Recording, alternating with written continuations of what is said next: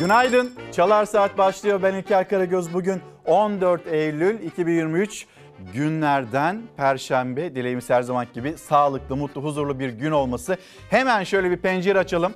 İstanbul'da şöyle bir dışarıya bakalım. Yeni gün acaba İstanbul'da nasıl başlıyor? İşte görüyorsunuz sizler de bugün, önümüzdeki gün hatta önümüzdeki günlerde aslında hava güzel olacak diyoruz. Ama diğer tarafı da bir kuraklık barajlarda İstanbul'da büyük şehirlerde barajlarda alarm seviyesini görüyoruz maalesef. Onu da konuşacağız pek çok konuyla birlikte. Siz evden dışarı çıkmadan aslında bizler yeni günün notlarını paylaşmış olacağız. Hızlı hızlı ben bir gündem paylaşayım. Siz bir yandan hazırlanın ya da çocuklarınızı okula gidebilmeleri için hazırlayın.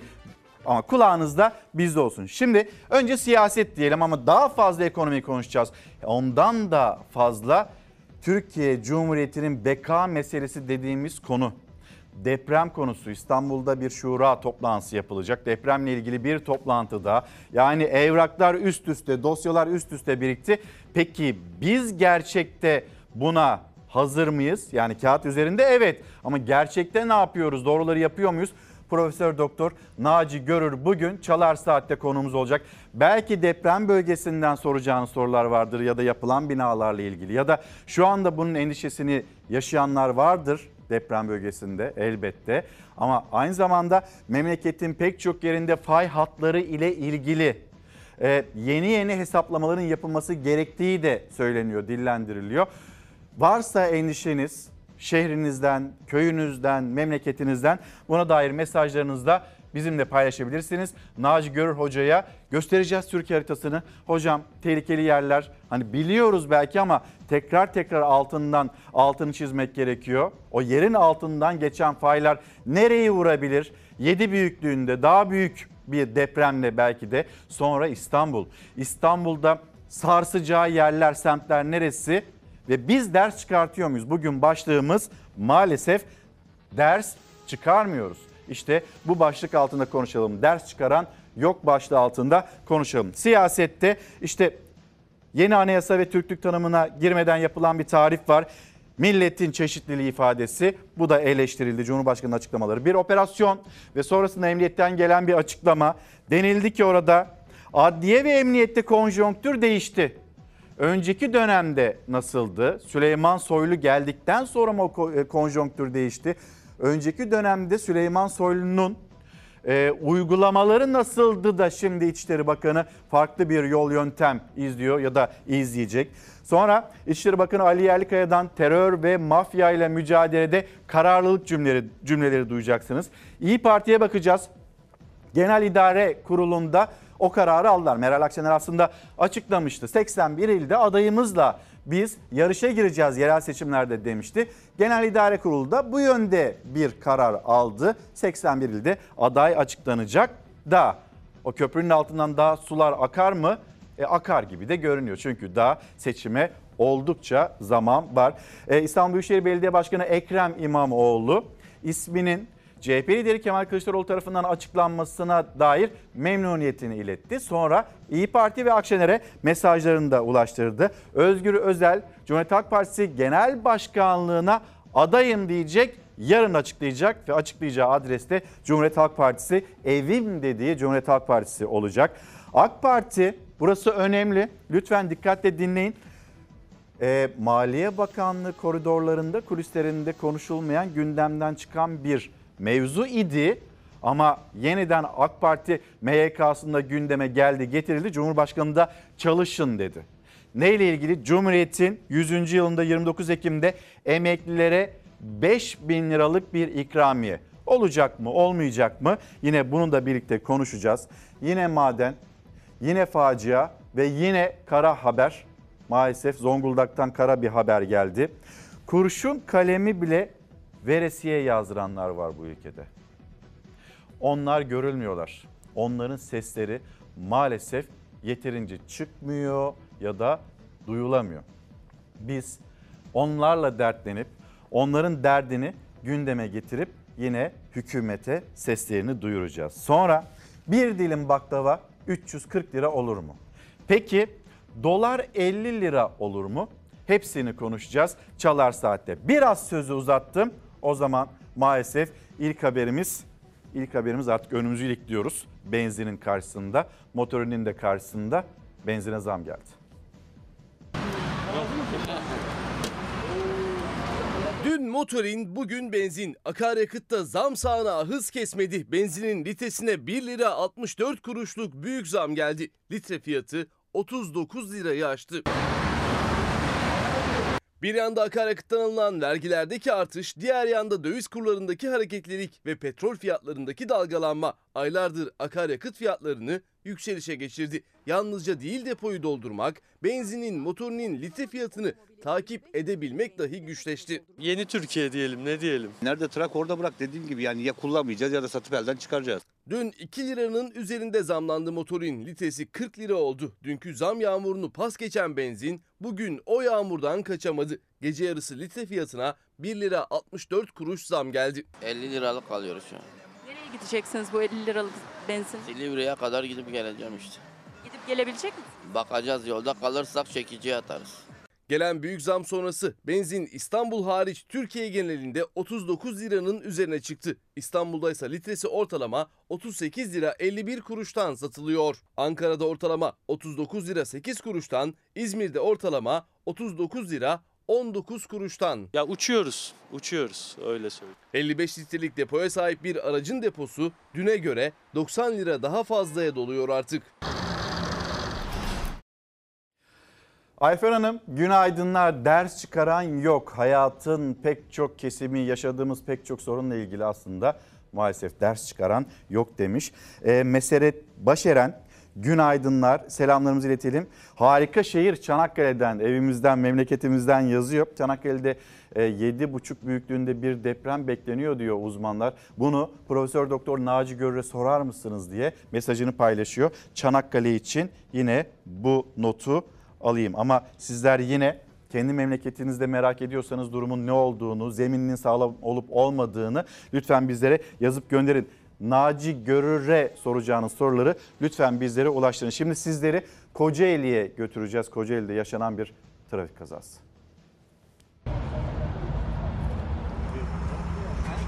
İki otomobil çarpıştı, ikisi de bariyerlere savruldu. Yaralılar ekipler tarafından hızlı hastaneye kaldırıldı ancak 19 yaşındaki Çağrı Atay yaşama tutunamadı. Kocaeli'nin Gölcük ilçesinde D130 karayolunun Yalova istikametinde hafif ticari araçta bir otomobil kaza yaptı. Bariyerlere savrulan iki araçta yaralılar sıkıştı. İtfaiye ekiplerinin ilk müdahalesinin ardından yaralılar ambulanslarla hastaneye sevk edildi. Otomobilin yolcu koltuğunda bulunan Çağrı Atay hastanede yaşamını yitirdi. Atay'ın abisi Çağatay Atay'ın da 2019'da hayatını kaybettiği kaydedildi. Adres yine Kocaeli kaza yeri bu kez tam yolu. Körfez ilçesi Şirinyalı geçişinde meydana geldi kaza. 5 araç birbirine girdi. Zincirleme kazada 5 kişi yaralanırken bir bebeğin kalbi durdu. Kalbi duran bebek yapılan ilk müdahaleyle hayata döndü. Kazayla ilgili soruşturma başlatıldı. Yeni günde Cumhurbaşkanı'nın almış olduğu kararlar var. Onları da sizinle paylaşalım. Yani bir tarafta atamalar var, büyükelçilik atamaları. Diğer tarafta e, danışmanlık yapan kişiler var. Cumhurbaşkanı'na Beştepe'de o isimlerden bazıları görevden alındı. Şimdi onları da hemen bir gösterelim sizlere. Kim bu isimler? Fahri Kasırga. Fahri Kasırga aslında 15 Temmuz gecesi e, derdest edilen isimlerden birisiydi. Uzunca bir süredir Cumhurbaşkanı Erdoğan yanındaydı ve şu anda e, yolları ayrıldı Fahri Kasırga ile Cumhurbaşkanı Erdoğan'ın. Profesör Doktor İbrahim Saraçoğlu kendisi Türkiye'nin de bildiği tanıdığı birisi bitkisel tedavilerle tanınan bir isim. Profesör Doktor İbrahim Saraçoğlu. Yalçın Topçu, Ayşenur Bahçekapılı, Esengül Civelek, Sefer Turan, e, İbrahim Halil Çelik, Hakkı İlnur Çevik, İsrafil Kışla, İhsan Şener, Ayşe Türkmenoğlu, Ahmet Karayiğit, Mehmet Akarca, Şükrü Karatepe yine yolların ayrıldığı danışmanlar arasında. Peki neden? Hemen o notu da paylaşalım. Cumhurbaşkanı Erdoğan'ın danışmanlarının çoğuyla yollarını ayırma kararının gerekçesine gelince e, 65 yaş yani yaşlılık gerekçesiyle 65 yaşını aşan danışmanlarıyla yollarını ayırdı Cumhurbaşkanı. Sonra yine e, hangi Hilal'cim bir şey söyledin? Tamam. Ee, bu arada Oda TV'nin özel haberi arkadaşlarımız uyarıyor. Oda TV'nin özel haberi bunun bilgisini de paylaşalım. Sonra e, danışmanların ardından e, büyükelçilik atamaları var. Onları da ben buradan hemen sizlere e, iletmiş olayım. Rusya Federasyonu nezdinde Türkiye Cumhuriyeti Büyükelçiliğine Tanju Bilgiç, Tanju Bilgiç Dışişleri Bakanlığı sözcülüğünü yapıyordu. Sonra Ukrayna'ya Mustafa Levent Bilgen atandı büyükelçi olarak. Polonya'ya ise Rauf Alp Denktaş ataması gerçekleşti. Rauf Alp Denktaş merhum Rauf Denktaş'ın da torunu. Fas'a Mustafa İlker Kılıç, e, Burundi Cumhuriyeti'ne ise Alp Işıklı atandı. Bu notları da ilettikten sonra şimdi İçişleri Bakanı Ali Yerlikaya dün gazetecilerle, medyayla bir araya geldi. Önemli açıklamaları vardı ve o açıklamalardan bir tanesi terör ve mafyayla mücadelede kararlılık. Şimdi Ali Yerlikaya'nın cümlelerini duyalım. Sonra hem memleketimizde Ankara'da Esenboğa Havalimanı'nda o operasyon, operasyon detaylarına bakacağız. Sonra Yunanistan'a gideceğiz. Yunanistan'da bir çete çökertildi. Ve burada ilginç iddialar var. Son fotoğraflar var. Neyi işaret ediyor? Anlamaya çalışacağız.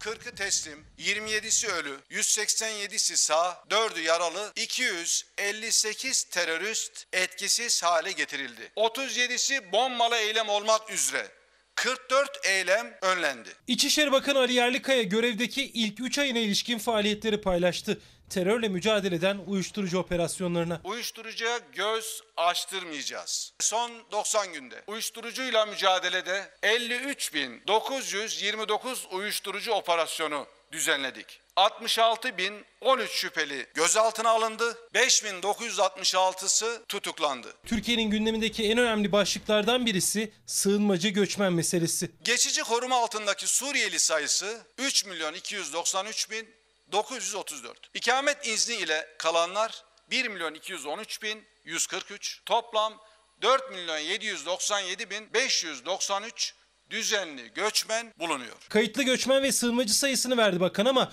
düzensiz göçmen yani ülkeye kaçak yollarla girenlerin sayısı ise tam olarak bilinmiyor. Operasyonlarımız sonucunda 75.442 düzensiz göçmen yakalandı. Bunların 32.563'ü sınır dışı edildi. Bakan Yerlikaya düzensiz göçle ilgili yeni bir sistem devreye soktuklarını söyledi. Mobil göç noktaları. İlk olarak İstanbul'da 20 mobil göç noktası kuruldu. Sokakta polise Türkiye'de kayıtlı olarak bulunduğuna dair bir belge sunamayan yabancılar için mobil göç noktalarında işlem yapılıyor ve hızlıca geri gönderme merkezlerine götürülüyorlar. Uygulama 30 ile yayılacak. Efendim şimdi Ankara'daki o Kaplan operasyonu bu kişi kimdir? Ee, yargıda ve emniyette nasıl irtibatları vardır? Sonra neden yurt dışına kaçmaya çalıştı? Konjonktür değişti de şimdi neden gözaltına alındı? Pek çok soru var. Bunların hepsine detaylı bir şekilde bakalım ama önce bir gazete pencerenin manşet haberini okuyalım. Organize işler kirli ilişkiler. Ankara'da yıllarca yasa dışı faaliyet gösteren adam kaçırma, darp, uyuşturucu ve kumarla adı anılan Ayhan Bora Kaplan'ın bugüne kadar neden yakalanmadığı emniyet, yargı ve siyasetteki ilişkilerinde gizli. Süleyman Soylu'nun kuzeni Sadık Soylu'nun 15 Temmuz'da beraber savaşa girdik dediği Kaplan bir emniyet müdürünün kendisinden mekanlarına dokunmama karşılığında 250 bin dolar rüşvet istediğini, başka bir ekibinde haftalık 30 bin lira talep ettiğini söyledi. Polis Kaplan'ın bağlantıları etkisizleştiği için kaçmaya karar verdiğini düşünüyor. Ve İçişleri Bakanı Ali Yerlikaya'nın açıklaması Duydunuz mafya ile terörle nasıl mücadele edilecek ve konjonktür değişti. O da emniyetin bir açıklaması. Ali Yerlikaya da yakalanmasaydı kaçacaktı diyor. Bir soruşturma yürütülecek. Sonra altta bir isim var tanıştığını doğruladı. O yargı mensubu eski başsavcı Yüksel Kocaman. Bu haberi şimdi izleyeceğiniz haberin ardından paylaşacağız. Önce bu isim, bu kaplan acaba neden kaçmak istedi? Ona bakalım.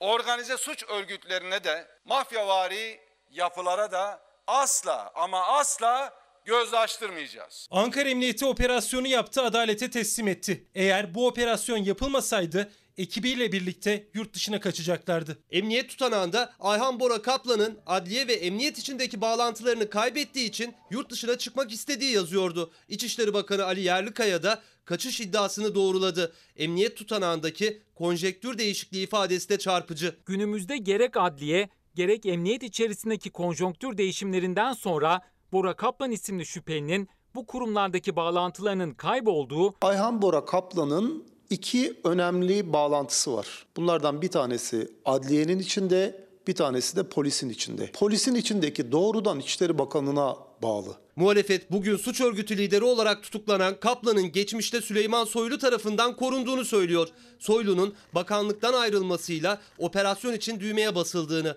emniyet tutanağı da kanıtlıyor. Mafyatik ilişkileri bu kadar çok kalın bir fotoğraf albümü yaratmış olan bir İçişleri Bakanlığı'ndan söz ettiğimiz için e, hani böyle bir iki operasyonla temizlenecek gibi bir durum da görünmüyor doğrusu. Bu olayın bir kurgu olduğunu düşünüyorum. Bunun sebebinin de 15 Temmuz darbe girişimine karşı mücadelede aktif rol aldığım için olduğunu düşünüyorum. Ayhan Bora Kaplan 15 Temmuz'da dönemin Çalışma Bakanı Süleyman Soylu ile birlikte TRT önündeydi. Uzun namlulu silahlarla Süleyman Soylu'nun kuzeni Sadık Soylu Kaplan'ı TRT'ye ben çağırdım demişti. 50 bin avro dövizi saklamadım. Cebime sığmadığı için ayakkabının içine koydum. Bu parayla belirttiğim gibi restoran yeri alacaktım. Ayhan Bora Kaplan aracında ayakkabı kutusu içindeki 50 bin euroyu böyle savundu. Yurt dışına kaçmıyordum, dönecektim dedi. Ele geçirilen dekontlardaki para transferleri için de yurt dışında kazinolarda kazandığım ve vergi barışıyla Türkiye'ye getirdiğim paralar ifadesini kullandı.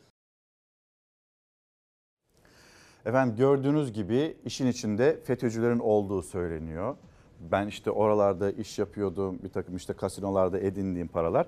Onları getirdim ya bir şey değil açıklamaları. Ama yine polisin soruşturması ortaya çıkan ifadeler tam olarak da onu göstermiyor. Şimdi bakın tanıştığını doğruladı. Kimdir bu isim? O yargı mensubu eski başsavcı Yüksel Kocaman. Ayhan Bora Kaplan'ın bir ev ve lüks araba aldım dediği yargı mensubunun dönemin Ankara Cumhuriyet Başsavcısı Yüksel Kocaman olduğu ortaya çıktı. Kocaman iddiaları yalanladı ama görevde olduğu dönemde Kaplan ile bir yemekte arkadaşlarının önerisiyle görüştüğünü söyledi. Eski İçişleri Bakanı Soylu'ya operasyon yapıldığını düşünen Kocaman'a göre polis soruşturması anormal. Bir yargı mensubu şu anda Yargıtay'da ve burada polis soruşturmasını anormal olarak değerlendiriyor. Şimdi ortaya atılan ya da saçılan iddialar ve Kocaman'ın da yanıtları yalanlaması.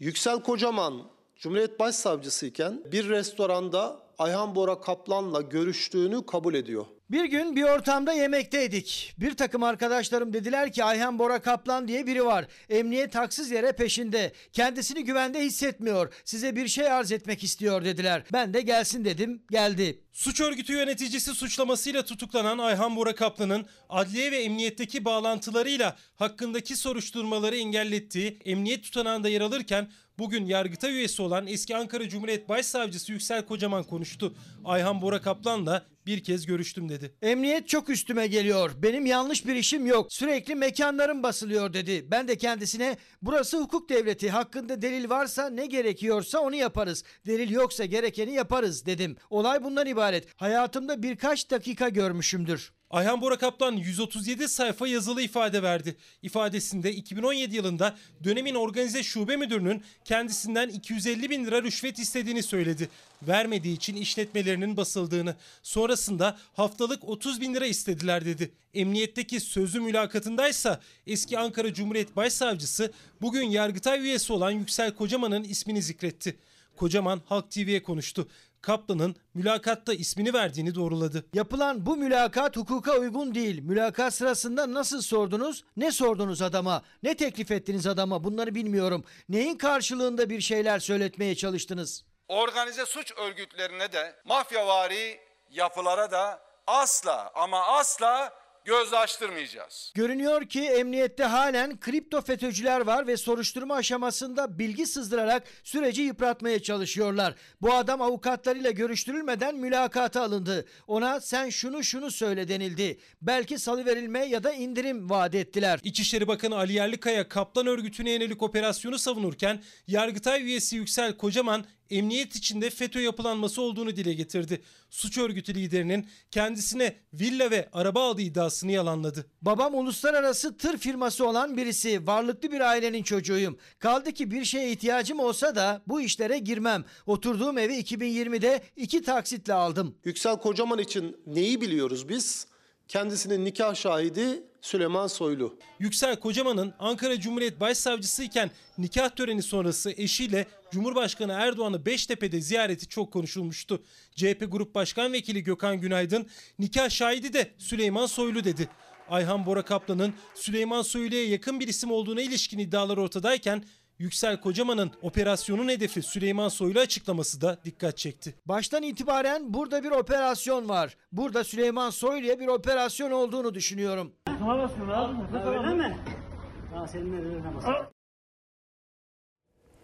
Efendim bizleri günaydın diyen izleyicilerimiz var. Bizler de günaydınlarımızı iletelim. Ders çıkaran yok başlığı altında konuşurken sosyal medya hesaplarımız yine karşınızda. Bu arada ağız ve diş sağlığı teknikerleri alan dışı çalışma ve taşeron sebebiyle atanamıyorlar.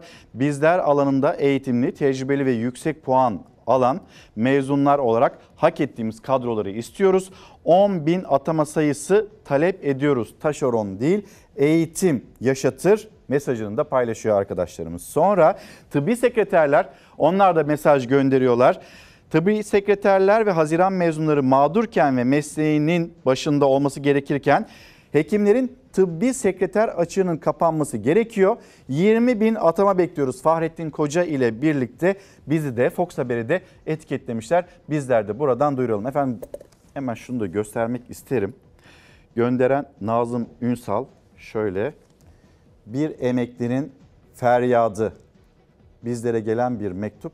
Birazdan bu mektubu açacağım ve sizlerle de paylaşacağım. O emeklimiz neler söylemiş, yaşamıyla ilgili, yaşadıklarıyla ilgili çağrısı nedir? Tüm emekliler adına birazdan bu mektubu açacağım ve birlikte okuyacağız. Sizin de düşüncelerinizi, görüşlerinizi kuşkusuz bekliyoruz. Milli Gazete'ye geçelim. Milli Gazete'nin e, ilk sayfasında yer alan bir haber. Bizim de bir sorumuz olsun. Acaba benzin 50 lira olur mu? Bu soru da burada dursun. Çünkü ekonomistlerin yaptığı değerlendirmeler, araştırmalar ya da işte e, piyasalardan yaptıkları okumalardan karşımıza çıkan benzinin yine buralarda daha yeni zam geldi. 1 lira 64 kuruş.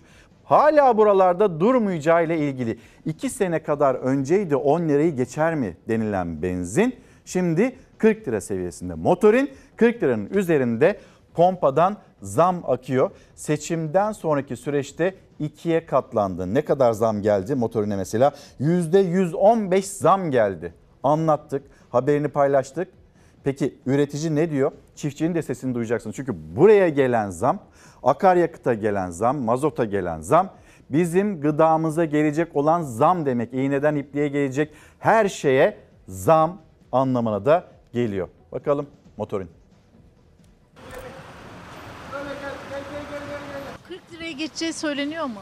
Yani böyle daha nereye kadar gider bilmiyorum ama zor. 65 lira falan getirecek.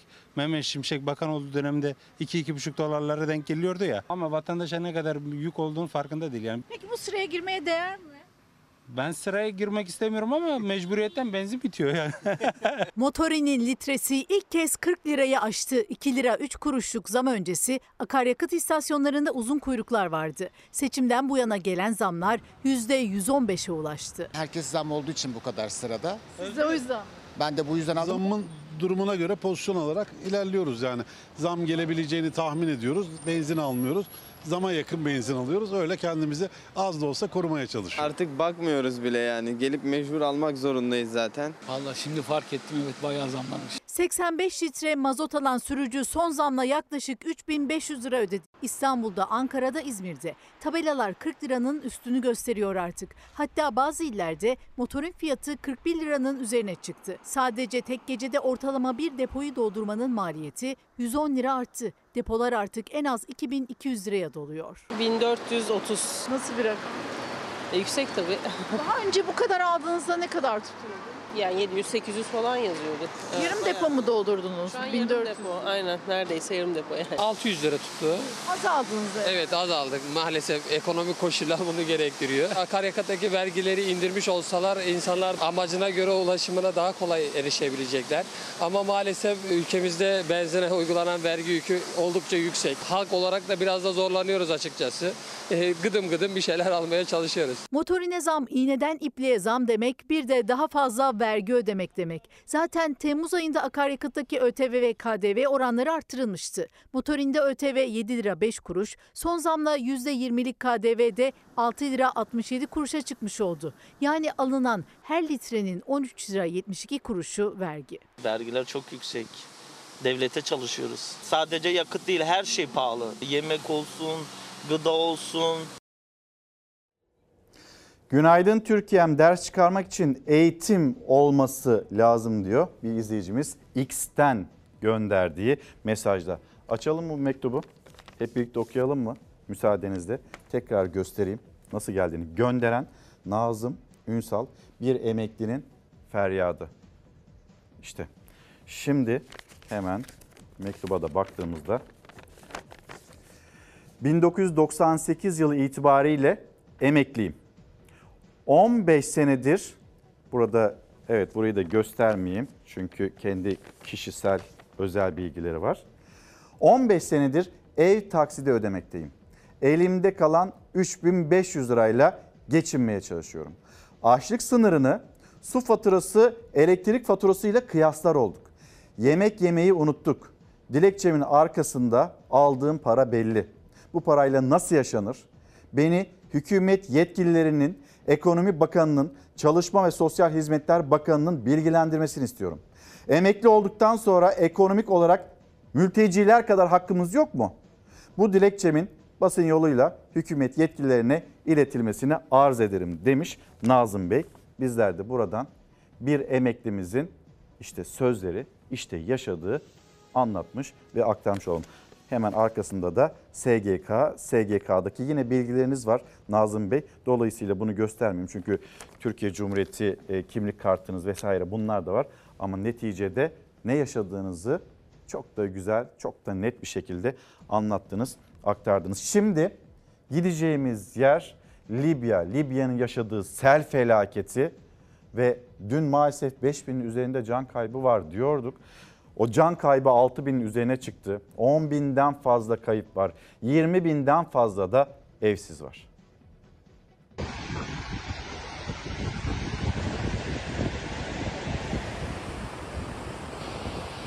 Sel felaketi yaşayan Libya'da can kayıpları 6 bini geçti. Kaybolan 15 bine yakın insan düşünüldüğünde en büyük endişe ölümlerin 20 binlere ulaşması. Felaketi yaşayan Libya'da son 40 yılın en şiddetli yağışı sele dönüştü. Sel suları adeta deprem etkisi yarattı. İki baraj yıkıldı, mahalleler su altında kaldı. Acı haberlerin katlanarak arttığı Libya'da 6 bin insan öldü. Felakette en büyük yıkım 100 bin nüfusu Derne kentinde yaşandı. İki barajın yıkılmasıyla dere yatağı kenarındaki yüzlerce ev su altında kaldı.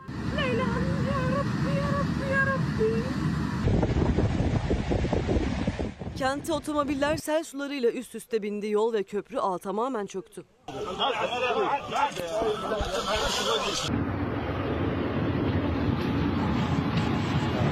Libya'da resmi can kaybı 6 bin olarak açıklandı. 15 bine yakın insansa kayıp.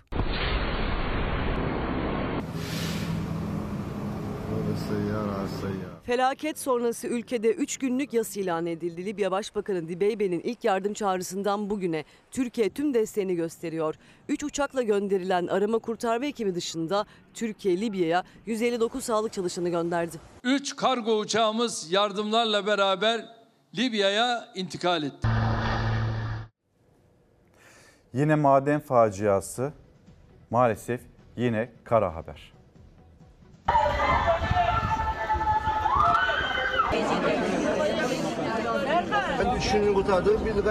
Zonguldak'ta Türkiye Taş Kömürü Kurumu'nun Armutçuk madeninden geldi acı haber. Bir işçi göçük altında can verdi, altı madenci ise yaralandı. kaldı arkadaşımıza bak. Sesleri duyduk. Kurtarmaya şey yaptık ama. Zonguldak'ın Ereğli ilçesindeki maden ocağının bir bölümünde tavan çöktü, işçiler altında kaldı. Ben çok korktum. Allah onlara sabır ver.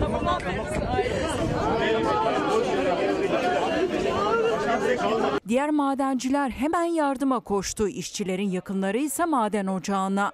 Kızım, kızım orada kalanlar var. Seninki çıkmış. Bir işçinin cansız bedenine ulaşıldı. Yaralı 6 madenci ise tahliye edilip hastaneye kaldırıldı. CHP Zonguldak Milletvekili Deniz Yavuz Yılmaz da hemen madene gitti. Sayıştay raporlarının dikkate alınmadığını ileri sürdü. İhmal iddialarını araştırmak için Çalışma Bakanlığı da müfettiş görevlendirdi. Sayıştay uyarı yapıyor. Eksik işçi sayısını tamamlayın diyor. Ancak Armutçuk müessesesinde çalışması gereken işçi sayısının yarısıyla çalışma yapılıyor. Maden işçisi çalışma yapacağı alana girecek, çalışmasını tamamlayarak çıkması gerekiyor. Eğer bunu yapmazsa arkasında büyük bir göçük riski bırakıyor.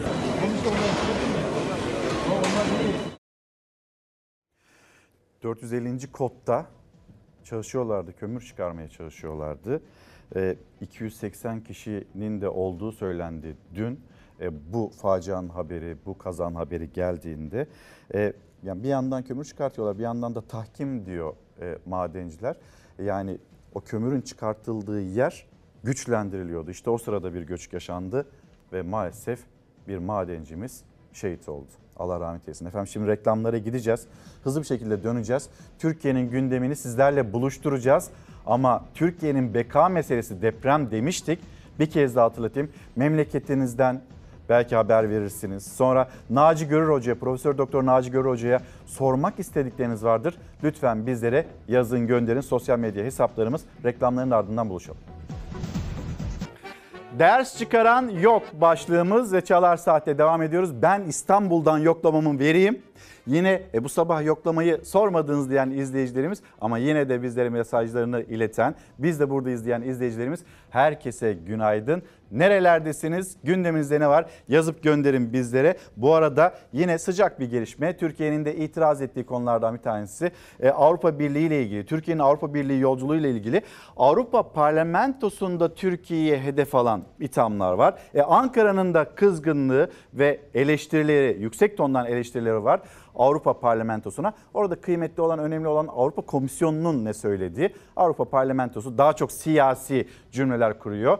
Ee, diğer ülkelerle ilgili, en çok da Türkiye ile ilgili. İsterseniz bir bakalım ne yaşandığına. Önce Türkiye'nin Avrupa Birliği'nde önünü açın. Ondan sonra biz de Finlandiya ile ilgili nasıl onun önünü açtıysak İsveç'in de önünü açalım. Avrupa Parlamentosu Türkiye raporunu kabul etti. Türkiye'nin AB'ye katılım süreci mevcut koşullarda yeniden başlatılamaz dedi. Türkiye'den de İsveç'in NATO üyeliğini en kısa sürede onaylamasını istedi. Dışişlerinden tepki gecikmedi. Türkiye karşıtı çevrelerin dezenformasyonuna dayalı haksız itham ve ön yargılarla dolu bu rapor Avrupa Parlamentosu'nun gerek ülkemizle ilişkiler gerek Avrupa Birliği'nin geleceğine ilişkin her zamanki sığ ve vizyonsuz yaklaşımının bir yansımasıdır. Türkiye ile Avrupa Birliği ilişkilerinde son dönemde ılık rüzgarlar eserken o ılımlı havayı dağıtacak adım Avrupa Parlamentosu'ndan geldi. Avrupa Parlamentosu'nun Türkiye raportörü tarafından hazırlanan 2022 raporunda Türkiye'nin AB'ye üyelik sürecinin mevcut koşullar içinde başlayamayacağı yazıldı. Rapor AP Genel Kurulu'nda yapılan oylamada 18'e karşı 434 oyla kabul edildi. Rapor maalesef Avrupa Parlamentosu üyelerinin gündelik popülist siyasetin esiri olduklarını hem Avrupa Birliği'ne hem bölgemize yönelik doğru stratejik yaklaşım geliştirmekten ne kadar uzak kaldıklarını da göstermektedir. The Sweden uh, approval to join uh, NATO is it uh, the beginning of Turkey to join the EU? Thank you so much. Yani ben ağzım bal yesin diyeyim. Temennim odur ki Aynen senin umutlandığın gibi biz de umutlanalım. Raporda Türkiye'nin İsveç'in NATO üyeliğini bir an önce onaylaması istendi. Kabul edilen o rapora Dışişleri Bakanlığı yazılı bir açıklamayla tepki gösterdi. Rapor hakkında sığ ve vizyonsuz yaklaşımın yansımasıdır ifadeleri kullanıldı. Avrupa Parlamentosu'nun ilişkilerimizin bel kemiği olan katılım müzakereleri Biz Türkiye'yiz. Biz bir çatladı kapı ülkesi değiliz. Saniye Hanım günaydın. Burdur'dan yazıyoruz. Naci Görür Hoca'ya, Profesör Doktor Naci Görür Hoca'ya Burdur, Burdur'un zemini, Burdur'da olabilecekler bunu sorar mısınız diyor. Elbette buraya Çanakkale'den sonra Burdur'u da not aldım. Nereyi merak ediyorsunuz, nereyle ilgili kaygı duyuyorsunuz? Lütfen yazın. Bu arada İstanbul'da bizi ne bekliyor aslında Naci Görür Hoca bunu anlatacak. Hazır mıyız? Sizce hazır mıyız? Ders çıkartıyor muyuz başımıza gelenlerden? Onları da konuşacağız. Dün siz benzine zam gelecek deyince ben 37 liradan fullledim demiş Hülya Hanım. E kar kardır neticede. Şimdi gelelim gazetelerle. Cumhuriyet Gazetesi'ne bir bakalım. Cumhuriyet Gazetesi'nin manşeti ulus devlet yok edilemez. İktidarın milletin çeşitliliği çıkışına büyük tepki var. Hüdapar destekledi bu arada bu çıkışı. Anayasanın 177 maddesinin 134'ünü değiştiren 3 kez referandum yapan AK Parti metni yeniden tartışmaya açtı. Erdoğan yeni anayasada çeşitlilik istedi. Sempozyumda egemenlik hakkının Cumhurbaşkanı'nın da kapsaması önerildi. İlk 4 madde konuşuldu. İlk destek Hüdapar'dan geldi. İlk 4 madde konuşuldu. Demokratik toplum örgütleri ve muhalefet milletin çeşitliliği olmaz. Ana dilde eğitim ve eşit yurttaşlık üzerinden farklı etnisite tanımı yapılmamalı. Cumhuriyetin anayasası 1924'tür. Değişiklik yapılacaksa 1961 temeli alınmalı. 1961 anayasası temel alınmalı. Ulus devlet devrimi başarılmıştır. Yok edilemez diyor Cumhuriyet gazetesindeki haberde. Şimdi kadının hukuk zaferi hemen bu haberi de okuyalım, paylaşalım. Hatta haberimiz de hazır. Onu da ekranlarınıza taşıyalım. Kadınların yaşam hakkı için mücadele eden Kadın Cinayetlerini Durduracağız platformuna ahlaka aykırı faaliyet suçlamasıyla açılan kapatma davası reddedildi. Kadınlar karar sonrası mücadeleye devam dediler en üst perdeden yüksek bir sesle ve biz maalesef hemen her gün bu kadın cinayeti haberlerini paylaşmak zorunda kalıyoruz. Böyle bir platform var kadınlar için. Kadınlar adına mücadele veren kadınlar, güçlü kadınlar var ve maalesef bugün yine karşımızda feci bir kadın cinayeti haberi var. 18 yaşında genç bir kadın sokakta katledildi. OÇ isimli birisi tarafından 18 yaşında bir kadın katledildi. Kadınların hukuk zaferi.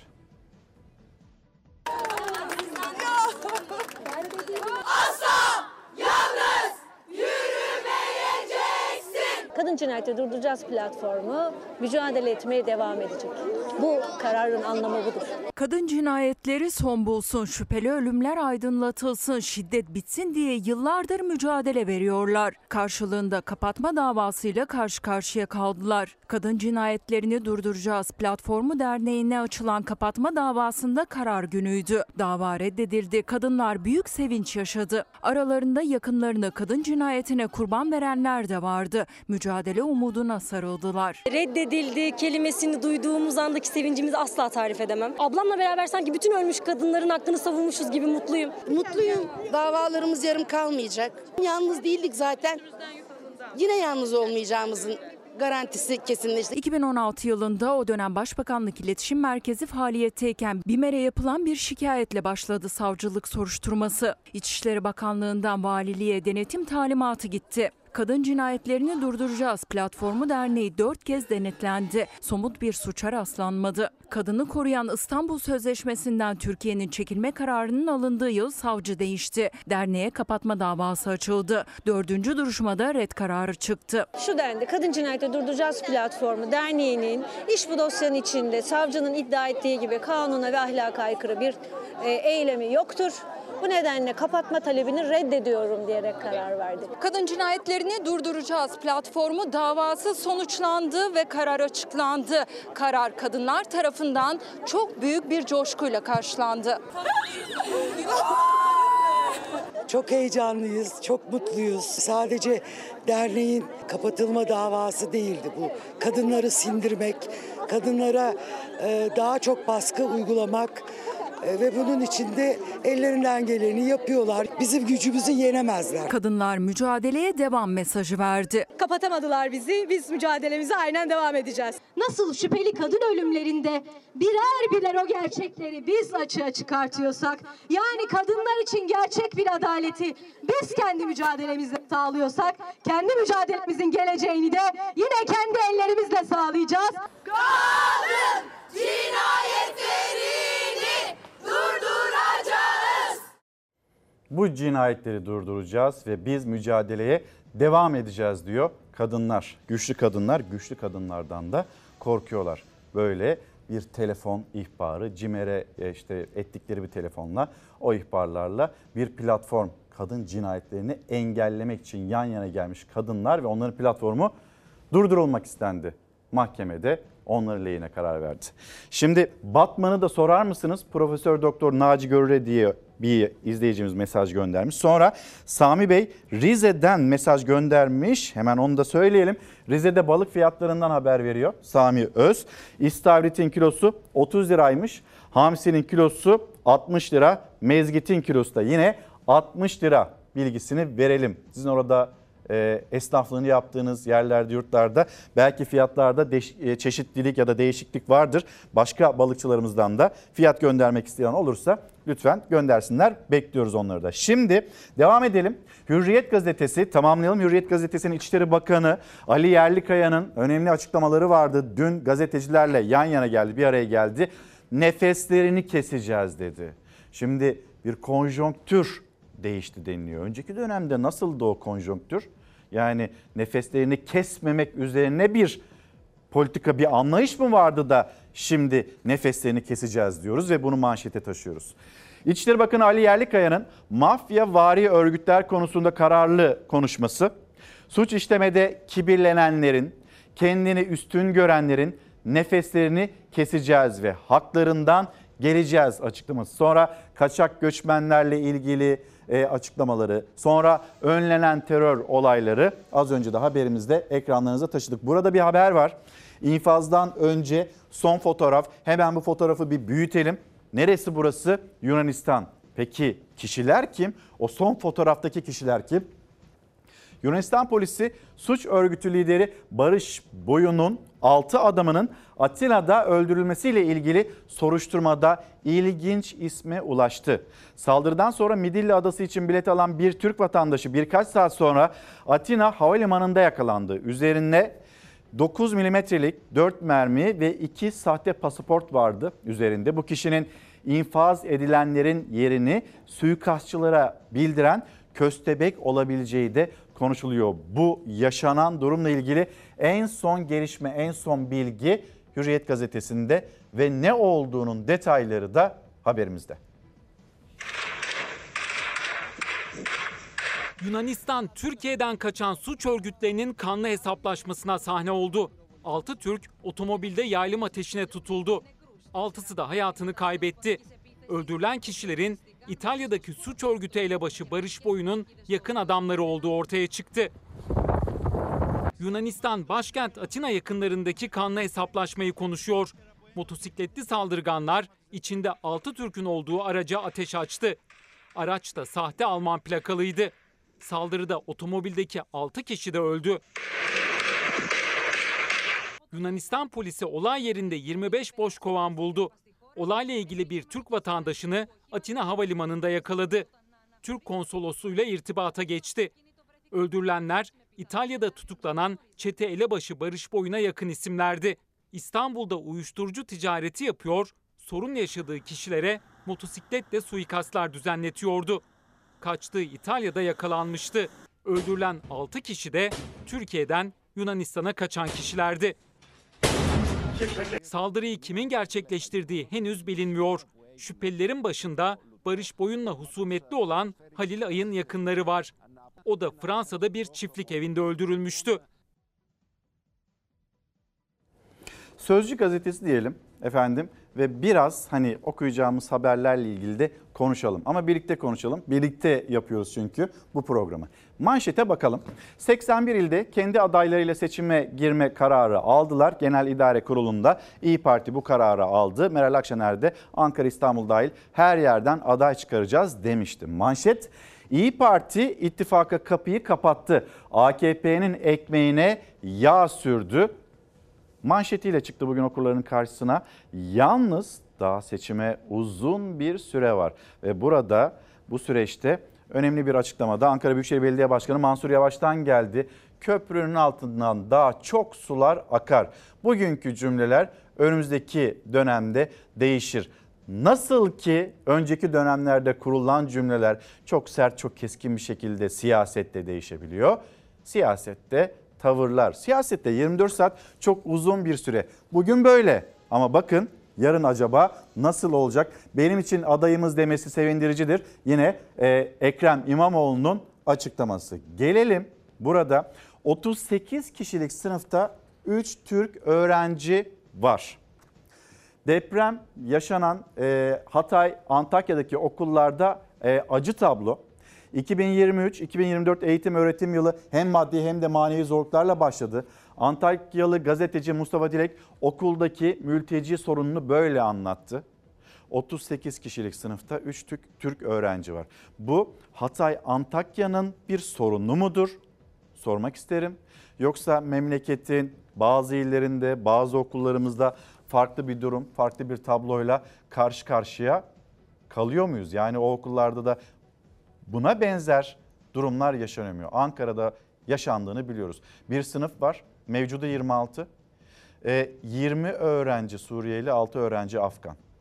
Peki onlara eğitimi öğretmen öğretimi verecek olan öğretmen acaba işte Arapça biliyor mu? Nasıl konuşacak Afganlarla, Suriyeli çocuklarla? Bununla ilgili de bir e, çalışma yapılması gerekmez miydi? Avrupa Birliği'nden bir takım fonlardan işte öğretmenlerin de eğitilmesiyle ilgili işte o kaynaklar açıldı. Ama mevcutta yaşadığımız bu. Türkiye Cumhuriyeti'nde 26 kişilik bir sınıfta 20 Suriyeli öğrenci, 6 Afgan öğrenci var. Bu Ankara'da yaşanıyor. Sizin de e, yerinizde, yurdunuzda böyle e, durumlar varsa yazıp gönderir misiniz? Milli Eğitim Bakanlığı'na duyuralım isteriz. Sonra bugün yine en çok konuşacağımız konu deprem konusu. Deprem bölgesinden haberlerimiz var elbette ama Naci Görür Hoca burada olacak. Sizlerden de e, il il sorduğunuz yerler var. Mesajlar da geliyor. Olası bir İstanbul depreminde en az 400 bin kişi ölebilir. Profesör Doktor Naci Görür deprem uzmanı kendisi ve bu uyarıyı yapıyor. Önceki dönemlerde, haftalarda Çevre ve Şehircilik Bakanlığı'ndan, AK Partili kurmaylardan gelen açıklamalar vardı. Peki düşünsenize bu kadar büyük bir e, yıkımın yaşanacak olduğu, kesin olarak yaşanacak olduğu İstanbul acaba depreme ne kadar hazır? Biz ne yapıyoruz ya da ne yapmamız gerekiyor? Az sonra konuşacağız. Sözcü gazetesini tamamladıktan sonra şimdi bir, bir gün gazetesine bakalım mı? Bir gün gazetesinde e, Türkiye İşçi Partisi Genel Başkanı Erkan Baş'ın önemli bir çıkışı var, resli bir çıkışı var. Hatay'dan milletvekili seçildi Can Atalay. Ama Can Atalay hala tutuklu. Ve diyor ki Erkan Baş, Can yoksa biz de yokuz. AYM'den tutuklu vekil Can Atalay hakkında 1 Ekim'e kadar karar çıkmazsa tip Hatay'dan Ankara'ya yürüyüş başlatacak. Tip Başkanı Erkan Baş Atalay bırakılmazsa meclis açılışında biz de yokuz dedi. Dinliyoruz. Tek eksik canı tahliye edilmesi. Türkiye İşçi Partisi adına Hatay halkına bir borcumuz var. Yani Can Atalay'ı cezaevinden çıkartmamız ve Can'ın oradaki görevlerine, sorumluluklarına odaklanması gerekiyor. Bu gerçekleşene kadar mümkün olduğunca kısa sürmesini düşünüyoruz. Ee, içimizde bir iş bölümü yaptık. Önümüzdeki günlerde Hatay'da bir e, Can Atalay gezici ofisi oluşturulacak. Bizim bunu kabul etmemiz, sineye çekmemiz, dur bakalım bekleyelim dememiz falan asla ve asla mümkün değil. Buradan sizin aracınıza da ilan etmiş olayım. 1 Ekim'e kadar Anayasa Mahkemesi'nin kararını vermesini bekliyoruz. 1 Ekim'de meclis yeniden açıldığında Eğer can tahliye edilmemiş olursa biz o meclise gitmeyiz. Biz o gün Hatay halkının yanına gideriz. Kırmızı çizgisini bu şekilde çekmiş oldu Türkiye İşçi Partisi ve Genel Başkanı Erkan Baş. Gelelim ekonomiyle ilgili haberlere yine Bir Gün Gazetesi'nde kalalım. Maaşlarınız acaba yetiyor mu ya da yapılan maaş zamları hayatın içindeki o pahalılığa yetişebiliyor mu? Bir Gün Gazetesi'ndeki haber maaş zamla yarışamıyor. İğneden ipliğe her şey pahalanırken yurttaşların cebindeki kredi kartı çözüm olamadı. Temmuz'da 752 bin kişi yasal takibe uğradı. Motorinin litre fiyatı son zamla 40 lira yaşarken benzine de 1 lira 64 kuruş zam yapıldı. İstanbul'da ise suyun fiyatı da Haziran'dan sonra %25 oranında ikinci kez zamlandı. Vatandaş artık kredi kartları ve tüketici kredi yardımıyla aile ekonomisini çeviremiyor. Şimdi önümüzdeki süreçte daha da çeviremeyecek çünkü buraya bir kısıtlama geliyor.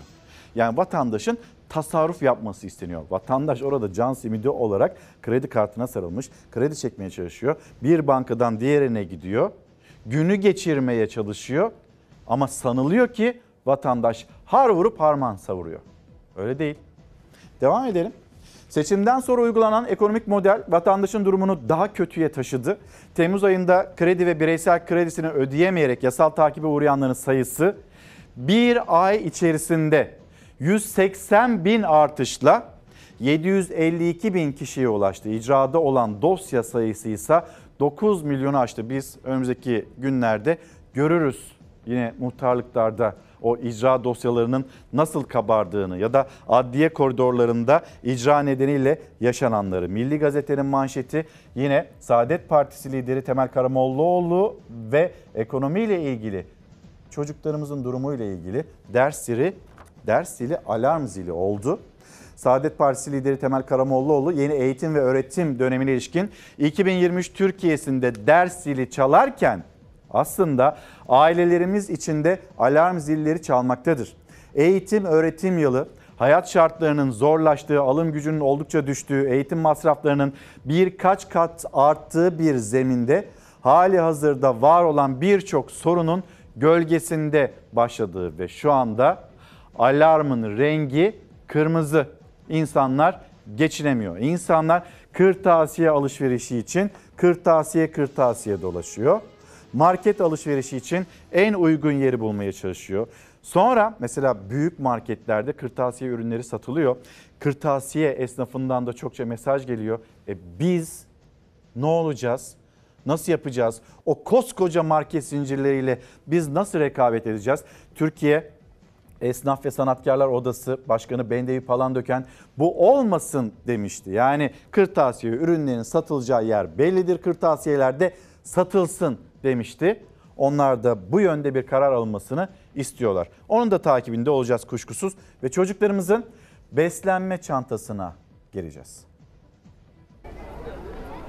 beslenemiyor. Siz de biliyorsunuz, biz de biliyoruz. En ufak bir tost olmuş 25-30 milyon.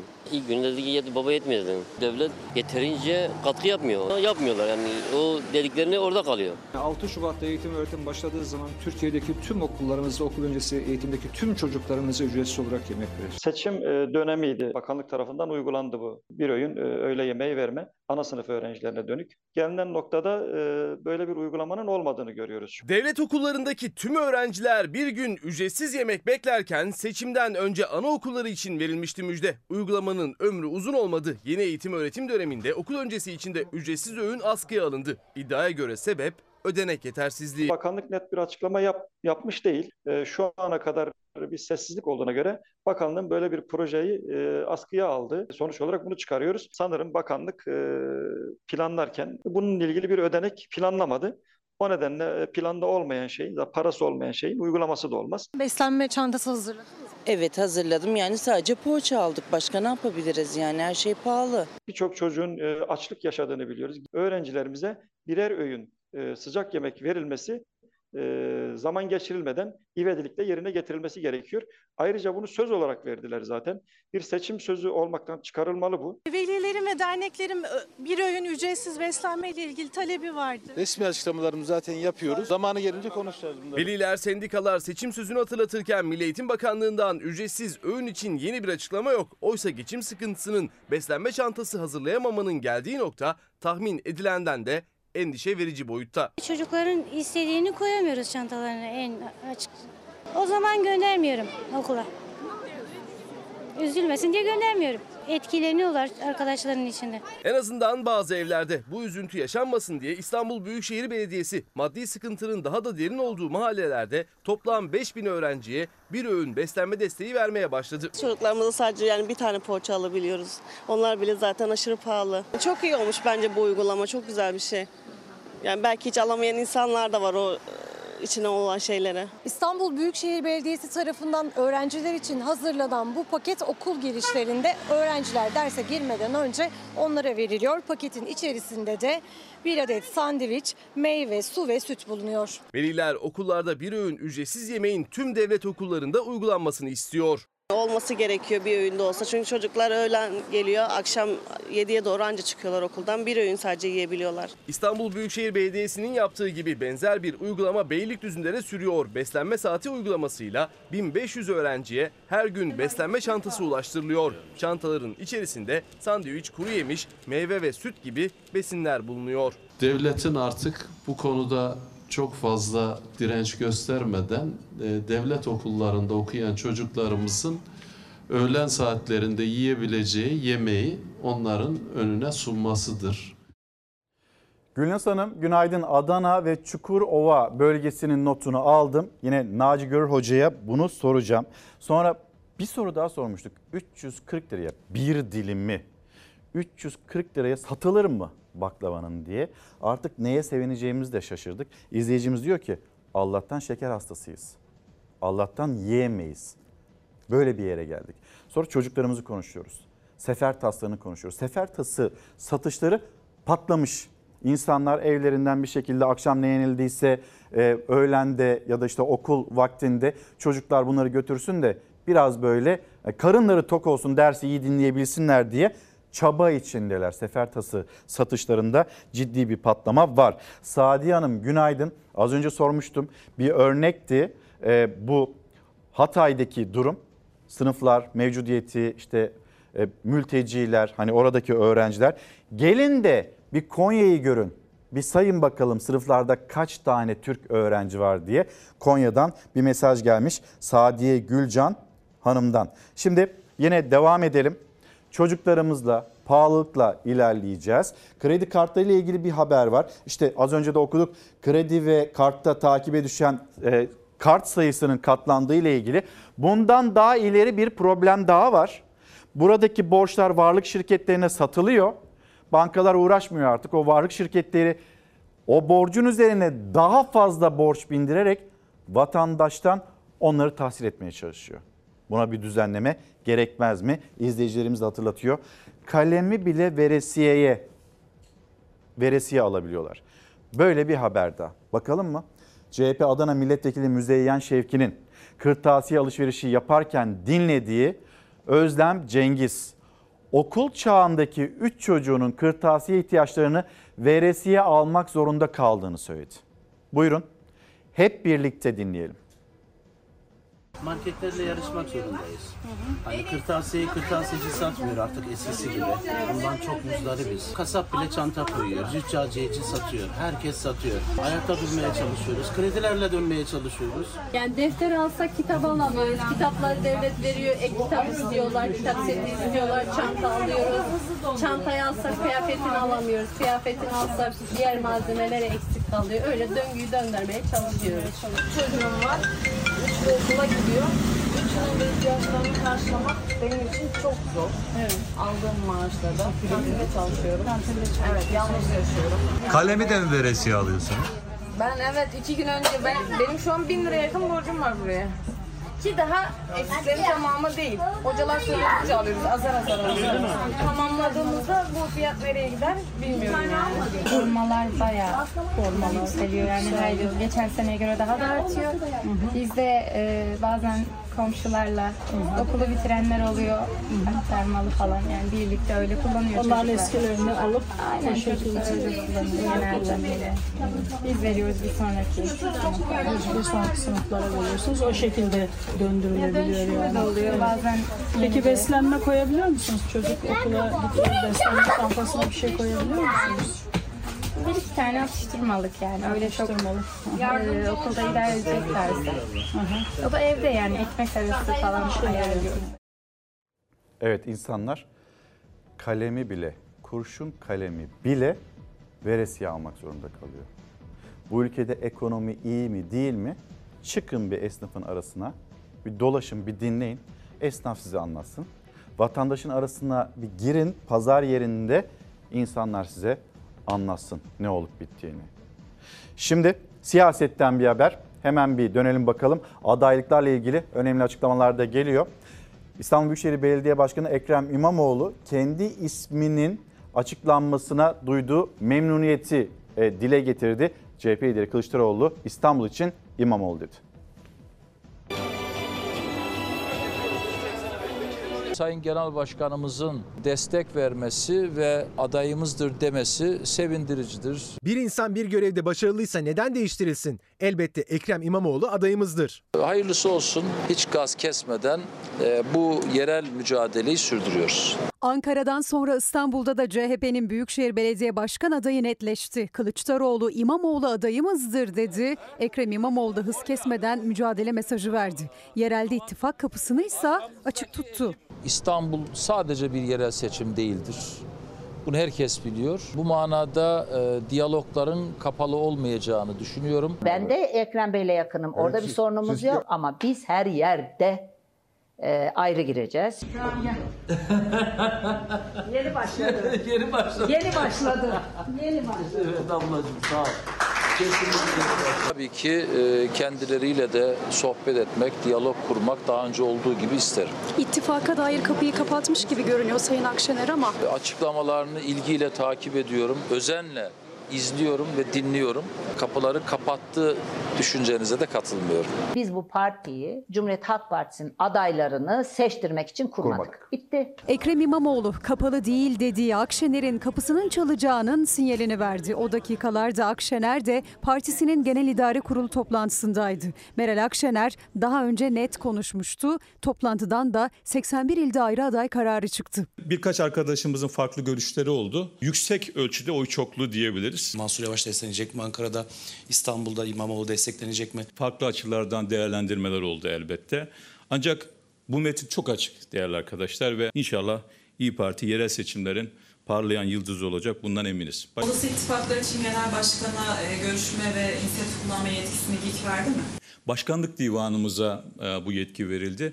Neden demokrasiden yana olanlar ayrışsın? Neden gücünü bölsün? Kaldı ki önümüzdeki süreçte bir yerel seçim var. Zaten kentlerde ya da ilçelerde insanlar kendi bölgelerinde tek adam rejiminin temsilcisi bir adaya karşı demokrasiden yana olan en güçlü adaya yönelecektir. İyi Parti kendi yol haritasını çizerken Kemal Kılıçdaroğlu da ittifak kapısını kapatmadı. Gazeteci İpek Özbey yaptığı açıklamada. Yerel seçim rüzgarı iyice kendini hissettirdi.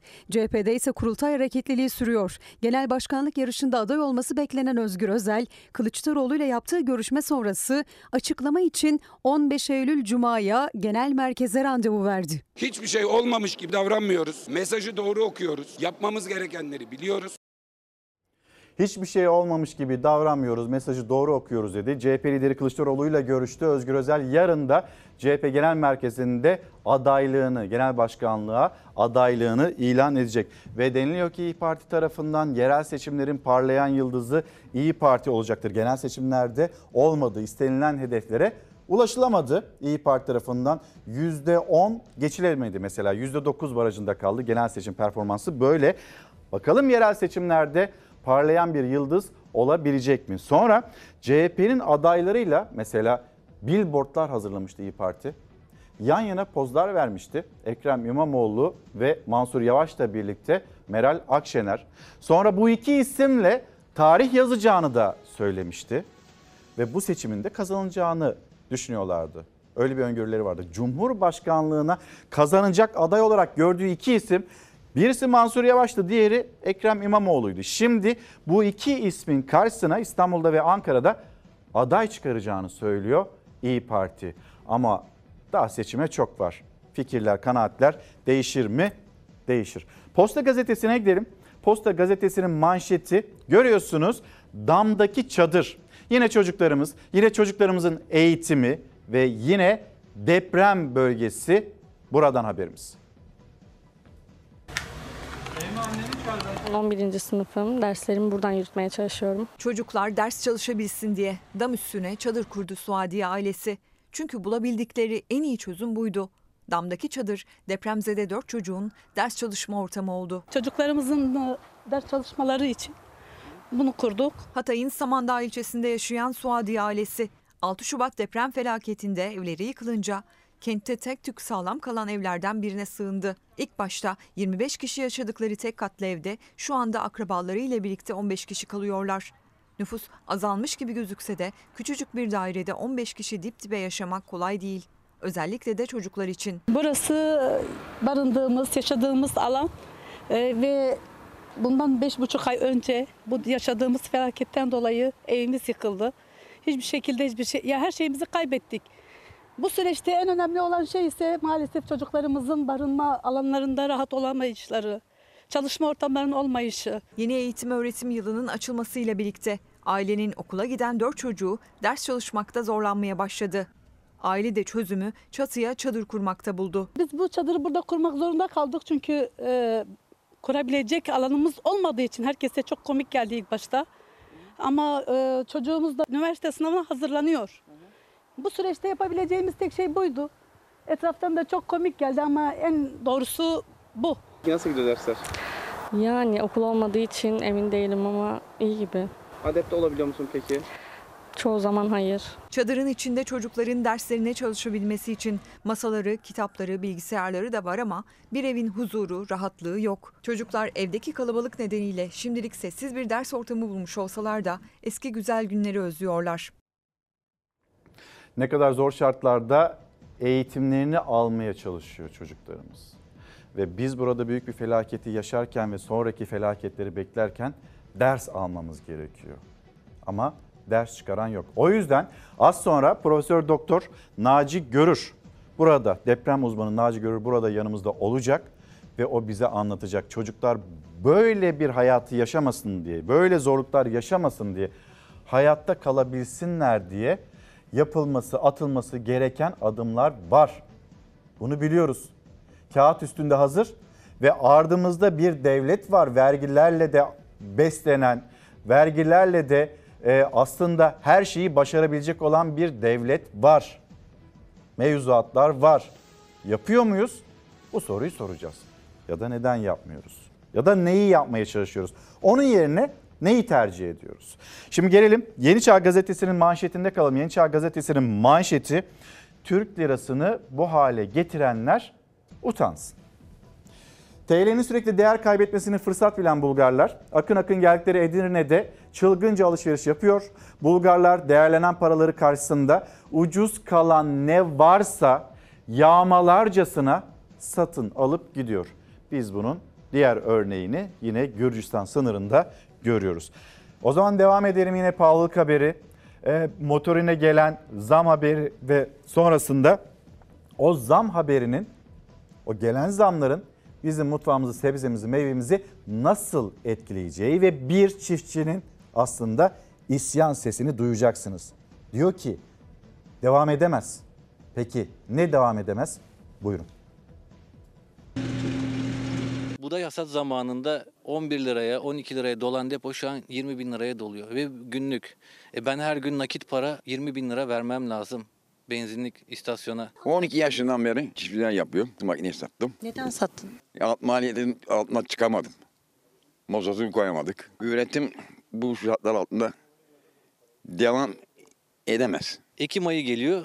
E yeniden e, ekime başlayacağız. Ama cevizde ne para var ne başka bir iş yapabiliyoruz. Mazot olsun, gübre olsun, ilaç olsun bunlar işte 10 günde bir, 20 günde bir devamlı zam. Zam. E böyle olduğu sürece nasıl yapabilirsiniz ki? 40 lirayla rekor kıran mazot zaten maliyet yükü altında ezilen üreticinin tüm hesaplarını alt üst etti. Bazı ürünlerde hasat zamanı, bazılarında ise ekim yaklaşıyor. Sürdürebilen daha yüksek maliyetle alacak ürününü, sürdüremeyen üretimden vazgeçecek. Her ikisi de tüketiciye gıda zammı olarak geri dönecek. Buğday armağanına başladığımızda mazotumuz 23 liraydı. Şu anda 40 liraya geçti. Buğday yasasında Temmuz'da 11,5'a dolan depomuz şu anda 20 milyara doluyor. Tekirdağ'ın Ergene Vakıflar Köyü'ndeyiz. Bulunduğumuz tarlada şu anda ayçiçek hasadı zamanı. Motorinin litresi ise ilk kez 40 lirayı aştı. Çiftçinin hasat için kullandığı biçer döverin deposu artık 20 bin liraya, traktörün deposu ise ortalama 4 bin liraya doluyor. Seçimlerden önce e, mazot 19 liraya kadar inmişti. Şu an baktığımızda 40 lira. Tam iki katı. Öyle alıyor 500 litre deposu. Gideceğiz benzinlik istasyonuna vadeli veriyorsa öyle alacağız. Çünkü cebimizde para kalmadı. 500 litrelik biçer döverin deposu Mayıs ayında 9300 liraya doluyordu. Artık 20 bin liraya doluyor. 100 litrelik bir traktörün deposunu doldurmaksa 1900 liradan 4000 liraya yükseldi. Üstelik çiftçinin cebinde zaten para yok. Sattığı ürünün ödemesini bile alamadı birçoğu. Buğdayımı sattım paramı alamadım. 40 gün geçti. 40 gün beni benzinlik istasyonu bekler mi? Beklemez. O zaman mazot 23 liraydı. E şu an 40 lira. Benim alacağım para yarı yarıya eridi mazot karşısında. Akaryakıt zamlarıyla henüz eline geçmeden eriyen geliriyle ayakta kalmaya çalışıyor üretici. Ama tek mücadeleleri bu da değil. Bir yandan da ithalatla mücadele etmek zorunda kalıyorlar. Trakya'da bir sürü yağ fabrikası var. İşte Ukrayna'dan, Moldova'dan, Romanya'dan tırlar geliyor. E, ayçiçek getiriyorlar. Bizim piyasayı alt üst ediyor. Avrupa'ya göre daha fazla bir enflasyonumuz var. Biz onlarla rekabet edemiyoruz. Bizim girdilerimiz çok yüksek. Böyle olduğu sürece biz bu çiftçiliği e, yapamayız. Çiftçi ne yapacak? Zaten insanlar bankalara borçlu. Her gün gelen zamlar çiftçiyi bitirdi. Çiftçi toprağına dört elle sarılmak istiyor ama yüksek maliyetlerle rekabete zorlandıkları ithalatla verilmeyen desteklerle ömürlerini verdikleri toprak ellerinden kayıp gidiyor. Seneye de böyle devam ederse çiftçiliği bırakacağız. Yani Trakya'da çiftçilik yavaş yavaş bitiyor. Üzülüyoruz ata yerlerimizden. Mahrum kalacağız. Seneye de böyle devam ederse çiftçiliği bırakacağız. Dün akşam Selçuk abi, Selçuk Tepeli soruyordu. Siz düşünün siz ne yiyeceksiniz? Çiftçi üretmezse siz ne yiyeceksiniz diye. Kendisi de bir çiftçi olarak aslında aynı zamanda bunu soruyor ve anlatıyordu. Devam edemez dedi. Ne devam edemez? Üretim bu şartlarda devam edemez. Birazdan izleyicilerimizden gelen bir mesaj var. Onu okuyacağım. Yalnız siyaset ve siyasetçi dışarıdan nasıl görünüyor? Konya Kadınhan'dan e, gelen bir mesaj var. O da e, Seyfettin Bey yazmış.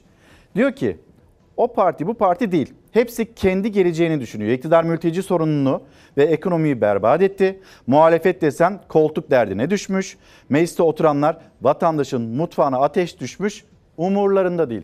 Bakın siyaset nasıl görünüyor dışarıdan. Seyfettin Bey'in gözünden. Sonra Mehmet Bey yazmış. Yani eğitim hakkında biz ücretli eğitime mi geçtik? Devletimiz e, 750 lira para istiyor çocuklarımızı anaokuluna kaydettirmek için ya da böyle aidatlar isteniyor. Biz paralı eğitime mi geçtik diye soruyor. Sonra yine az önce de söylemiştim. Boş verin diyenler var. Boş veremeyiz. Bir boş vermişlik hali zaten bu. Artık fiyatlara bakmıyoruz diyen izleyicilerimiz var. Alıştık artık diyenler. E o zaman alır başına gider her şey pahalılık. Nasıl düzelecek? Siyasetçinin de buna merhem olmadığını düşünüyorsanız nasıl düzelecek? Şimdi günaydın. Geçen yıl mısır fiyatı 5700, mazot 23 liraydı. Beytullah Bey göndermiş. Bu yıl mısırın fiyatı 6000, mazot 41 lira 70 kuruş. Bu yıl itibariyle bırakıyorum çiftçiliği diyor. Lütfen bu isimler, bu kişiler, çiftçiler, üretenler için bir şeyler yapılsın. Mazot konusuna gelince bakın çeşitli formüller gündeme gelebilir. Nakliye için, toplu taşıma için mesela o formüllerden bir tanesini CHP'li Utku Çakır Özer anlatıyor. Seçimlerden bu yana zamların ardı arkası kesilmiyor. Dün yapılan zamlarla benzinin litresi 40 lirayı aştı. 40 lirayı aşan benzin demek toplu taşıma ücretlerinde artış demek. Vatandaşın otobüs biletine zam demek. İşte bunun önüne geçebilmek için Türkiye Büyük Millet Meclisi'ne bir kanun teklifi verdik. Toplu taşımada kullanılan akaryakıttan KDV ve ÖTV'nin alınmamasını istiyoruz. Nasıl ki yatlardan ÖTV alınmıyorsa, KDV alınmıyorsa vatandaşı taşıyan otobüsten de ÖTV, KDV alınmasını istiyoruz. Ayrıca 65 yaşın üstündeki vatandaşlarımızı, engellilerimizi belediyelerimiz ücretsiz taşıyor. İşte bu vatandaşlarımız için özel halk otobüslerine iktidar destek veriyor, gelir desteği veriyor. Aynısının belediyelerin otobüslerine, belediye iştiraklerinin otobüslerine, tramvaylara da sağlanması gerekiyor. Biraz hızlı ilerleyeceğim. Sonrasında reklamlara gideceğiz ve dönüşte de Profesör Doktor Naci Görür Çalar Saat'te olacak. Depremle ilgili kendinizin merak ettiğiniz konularla ilgili e, söyleyecekleriniz varsa, yazacaklarınız varsa sosyal medya hesaplarımız ekranlarınızda. Şimdi Cumhuriyet Halk Partisi'nin Afyonkarahisar Merkez İlçe Kongresi ve orada yaşanan gergin anlar. Hadi konuşsana.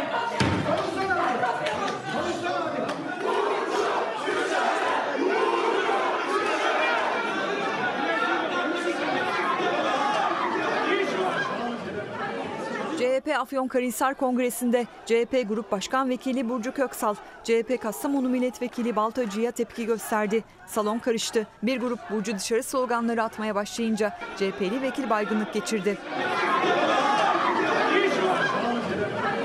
CHP'nin Afyonkarahisar Merkez İlçe Kongresi gergin anlara sahne oldu. CHP Grup Başkan Vekili ve Afyonkarahisar Milletvekili Burcu Köksal, aralarında CHP Aydın Milletvekili Hüseyin Yıldız, CHP Kastamonu Milletvekili Hasan Baltacı ile CHP Kastamonu İl Başkanı Hikmet Erbilgin'in de bulunduğu masaya doğru yaklaştı. Baltacı'ya sen beni tehdit edemezsin diye bağırdı. Bu sözlerin ardından salonda tansiyon yükseldi. Hırsızlar dışarı! Hırsızlar dışarı! Bir grup hırsızlar dışarı diye slogan atarken diğer bir grupta Burcu dışarı diye bağırmaya başladı. Sloganlar devam ederken milletvekili Köksal bir anda yere yığıldı.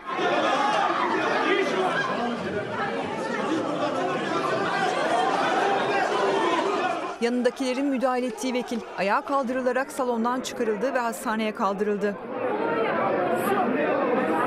Salondaki tansiyonsa düşmedi.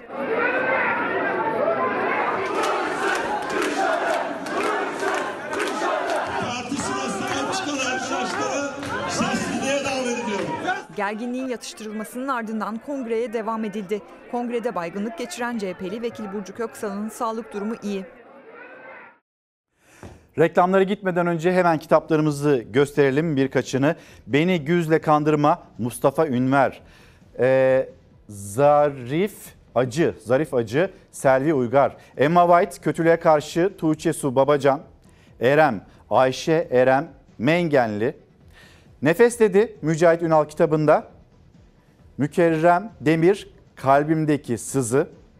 Sonra iki kitapta Sivas katliamı onlar ışık oldular ve yapraklar hep sonbaharda düşer. Bu kitabımızda Özden Türkoğlu'na aitti. Bir mola verelim. Hızlı bir şekilde döneceğiz. Dönüşte Profesör Doktor Naci Görür Hoca Çalar Saat'te. Efendim bir kez daha günaydın. Çalar Saat'te devam ediyoruz ve Çalar Saat'in başlangıcından beri söylediğim konuğumuz Profesör Doktor Naci Görür, deprem uzmanı Naci Görür şu anda Çalar Saat'te. Günaydın hocam. Günaydın. Hoş geldiniz. Ee, sürekli söylediğiniz bir söz. Ben de sürekli sizden alıntılayarak aslında paylaşıyorum. Deprem meselesi Türkiye'nin beka meselesi ve bununla ilgili acaba yeterince önlem alıyor muyuz? Ders çıkartıyor muyuz mesela? Yaşadığımız 6 Şubat depreminden ders çıkarttık mı? Ve Cuma, Cumartesi, Pazar günü Cumhurbaşkanı Erdoğan da katılacak. İstanbul'da bir deprem şurası toplanacak. Bu deprem şurasında neler konuşulacak? Siz davetli misiniz mesela ya da neyin konuşulması gerekiyor? Evet. Şimdi ben davetli değilim. Ee, baştan onu söyleyeyim. Ee, bu neler konuşulması gerektiğine bakarsak biz aslında çok konuşuyoruz. Yani düşünceme göre gereğinden fazla konuşuyoruz. Çünkü bu deprem şurası veya bunun gibi toplantılar 99'dan bu yana süre gelmekte. Yani o kadar konuştuk ki biz Hala depremde ne yapacağımızı konuşmaktan depreme hazırlık çalışmalarına vakit bulamıyoruz. Bence konuşmamak lazım. Derhal sahaya inip uygulamaya geçmek lazım. Bunun için her türlü bilgimiz, olanağımız, becerimiz var. Sadece iradeye ihtiyacımız var. Bu irade de yerel yönetim ve merkezi yönetimin kararlı iradesi ve halkın desteği. Halkı da içine alarak bu işi yapmak. Devlet de var. Devlet E, var. ben devlet derken e, o merkezi hükümeti elbette ki kastediyorum. Başka türlü olmaz. Yani devlet olmadan bu iş yürütülebilir mi? Mümkün değil. Hocam şimdi e, sizin geleceğinizi duyan pek çok izleyicimiz. Tabii merak da ediyorlar. Kendi yaşadıkları yerler, yurtlar, memleketler. işte tek tek sorular mesela. Malatya'da durum ne? Kayseri'de durum ne? Çanakkale ne olacak? İşte ismi Ç ile başlayan iller. Oralarda 7 ve üzerinde büyüklükte depremler olabilecek değerlendirmeleri yapılıyor. Sonra Konya'da 7'nin üzerinde bir deprem olabileceği söyleniyor. Bir altını çizelim mi? Deprem yeri, deprem bölgesi, Adana Çukurova'yı soran oldu, Burdur'u Batman'ı soran oldu. Bir haritamız gelsin. Hocam o haritanın başında bir kez daha burayı ve Türkiye'yi konuşalım. Sonra bizim bu fay hatları ile ilgili yeni bir e, araştırma yapmaya ihtiyacımız var mı? Hani bilmediğimiz bir yerde de deprem oluyorsa acaba bilinmedik fay hatları da var mıdır diye size sormak isterim. Buyurun hocam. Şimdi bence yani bunlara böyle defalarca gitmenin gereği de yok. Yani arkadaşlarım, insanlar şunu bilmeli ki bizim ülkemiz bir deprem kuşağının üzerinde yer alıyor. Ve ülkemizde aşağı yukarı bu deprem mekanizması 13,4 milyon sene önce oluştu. Yani kendi kendini establish etti, kurguladı. 13 küsür milyon sene önce. O zamandan beri de depremler devam ediyor. Ve daha milyonlarca sene devam edecek. Şimdi göreceli olarak elbette ki bir depremin bazı yerlerde farklı, bazı yerlerde daha fazla, daha etkin olacağı doğrudur ama genelinde ülkene, ülkemize bütüncül bakarsak ülkemizin hemen hemen her yerinde her zaman, her an bir sabah kalktığımızda 7 ve üzeri deprem olmuş olacağını duyabiliriz. Hemen hemen her yer. Evet, evet her yerde. Şimdi onun için yani bu zaman işini de kaldıralım. İnsanlarımızın kafasını karıştıran zaman onlar da yani korktukları için tam meseleyi bilmediği için o zamana yapışıyorlar. Onu da şöyle diyeyim. Diyelim ki işte filan yerde deprem olacak. Ne zaman olacak? Şimdi ben kalkıp desem ki 80 sonra 80 sene sonra olacak. Ah rahat hiç umursamıyor. Ya git ya adama bak gelmiş burada 80 sonra o olacak diyor. Çünkü bizim ülkemiz yönetimler de dahil günlük yaşıyor. Halbuki devlet yönetimi, devleti, milleti hazırlama uzun süreleri önceden görüp o hazırlıkları yapmak demektir. Dolayısıyla yani bu zamanı kaldıralım. Bugün deprem olsa yani özür dilerim böyle söylemek zorunda kalıyorum ben öleceğim. Yarın deprem olsa çocuğum ölecek. Öbür gün olsa torunum ölecek. Daha öbür gün olsa benim insanım ölecek. Onun için bu işten vazgeçelim. Bak eğer bu kadar orada mı olacak, burada mı olacak, ne büyüklükte olacak diye insanlarımız bak yazıyorlar diyorsun. Bunun peşinde olacaklarına Allah aşkına bu insanların ülkeyi yönetenlere hiçbir parti gözetmiyorum. Bu ülkeyi yönetenlere oturduğumuz yerleri, ülkemizi deprem dirençli yapın diye gayret gösterseler, biraz o yöne gitseler çok daha faydalı bir iş yapmış olmazlar mı ülkemiz Seçim için? döneminde siz sürekli Yani üstelik de seçim dönemi de geliyor. Yani istek bu olmalı.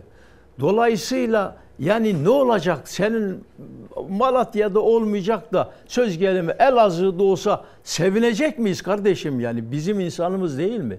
Van'da olsa Üstelik sevinecek her miyiz yani? olacak diyorsunuz. Evet.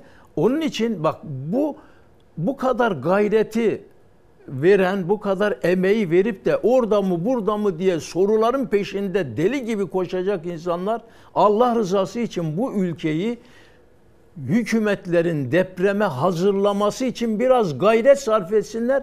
Hükümetlerden talep etsinler, talep. Talep etsinler yani. Nasıl ki seçimlerde ekmek ucuz olsun, işte iş olsun vesaire olsun diye istiyoruz. Anketleri dolduruyoruz, bağırıp çağırıp pankart kaldırıyoruz. Yahu kendi can güvenliğimiz için millet olarak şöyle dik durup bizi yönetenlerden bunu talep edelim. Geçenlerde Şehircilik Bakanımız da onu dedi ya. Eğer dedi kentini depreme hazırlamayacak biri varsa AK Partili de olsa seçime girmesin dedi ya. Ya bunu bizzat bugünkü hükümetin bir bakanı söylüyor. Yani artık olay bu. Şimdi dolayısıyla ben anlatayım yani e, ne nerede ne olacak şey olarak. Şimdi bu şu Doğu Anadolu fayı biliyorsunuz büyük ölçüde kırıldı. Şimdi Malatya'nın batısında hemen bu kesimde bir Malatya fayı var. Bir de Ovacık fayı var. Kuzey Anadolu fayıyla birleşen. Bu Malatya fayı ve Ovacık fayı Doğu Anadolu fayının deprem üretmesinden dolayı önemli miktarda gerilimi kabul etmiş olabilir. Önemli miktarda gerilim Malatya fayı, Ovacık fayı içerisine enjekte edilmiş olabilir. Şimdi Malatya fayı ve Ovacık fayı da deprem tekerrür periyodu uzun süreli. Yani en azından diyelim ki 1000-2000 sene. Anladım. Ama bu işler böyle çalışmıyor. yani şu fayın tekerrür periyodu doldu ancak o zaman deprem üretir. Öyle bir şey yok. Çevresinde olabilecek depremler olma zamanını bekleyen faya Baskı ekstra ekstra Yük e, stres yük bindirmek suretiyle onu öne çekebilirler. Şimdi biz Malatya fayını, e, Ovacık fayını, burada mesela Nazimiye fayını bu bölgeleri içeren yerde biz gerçekten bu fayların özelliklerini tam olarak bilmiyoruz. Şimdi hepimiz konuşuyoruz. Ancak elimizde yeterince veri yok. Ne için ne zaman deprem üreteceğini söyleyemiyoruz. Yeterince paleosismolojik çalışmalar yok. Yeterince jeofizik çalışmalar yok. Bu çalışmalar desteklenmiyor. Bu dikkat çektiğiniz yerlerde şehirleşme bu faylara göre yapılıyor mu peki? İşte onu ben hep uyarıyorum. Şimdi Malatya, e, Tunceli, e, oradan Erzincan, e, Erzincan, e, Bingöl, Karlova arası. Mesela şimdi Bingöl, Karlova arası gerçekten bizim çok e, özenle baktığımız yani bir şeyler olabilir dediğimiz bir yer, yüklenmiş bir yer. Çünkü 39 Bingöl, depremi, Karlova. 92 depremi buraları yükledi. Son olan bu depremler oralara muhtemelen stres biriktirdi. Bu son olan depremlerde levha hareketlerine bağlı olarak Türkiye'nin en azından Doğu Anadolu bölgesindeki fayların bir durumda stres alanları değişti. Yani kiminde stres azalırken kiminde çoğaldı. Onun için başka zaman normalde deprem beklemeyeceğimiz yerde hemen şimdi endişe etmeye başladık. Yani ben onun için dedim ki mesela Adana, e, işte Malatya'nın batısı bu taraf, Kayseri, Sivas yöresinde ve Güneydoğu Anadolu yani Gaziantep'ten başla Hakkari'ye gelinceye kadar ki o bindirme kuşağında depremler olursa beni şaşırtmaz diye.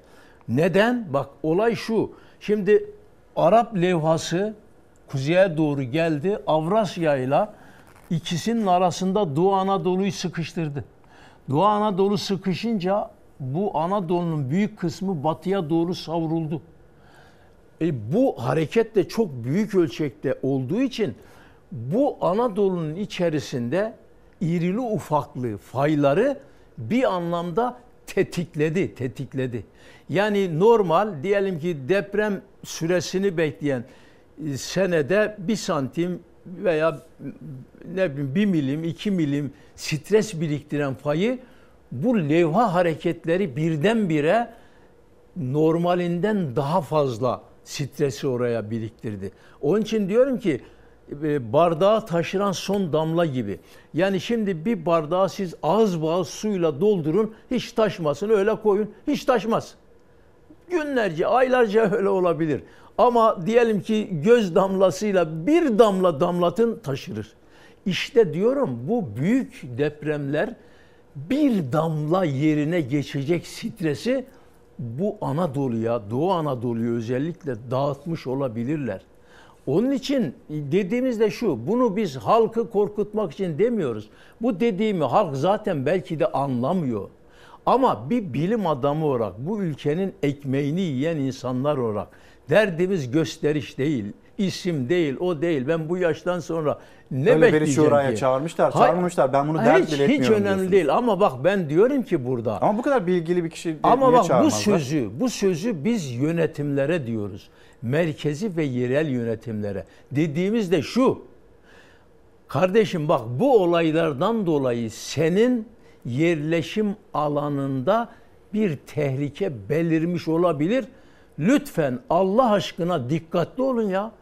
Dediğimiz o. Dikkatli olun. Yani bir valilik, bir belediye başkanı bu uyarıyı aldığı zaman o bölgedeki insanlarına, evlerine daha dikkatli bakamaz mı? İnşaatını başka türlü denetleyemez mi?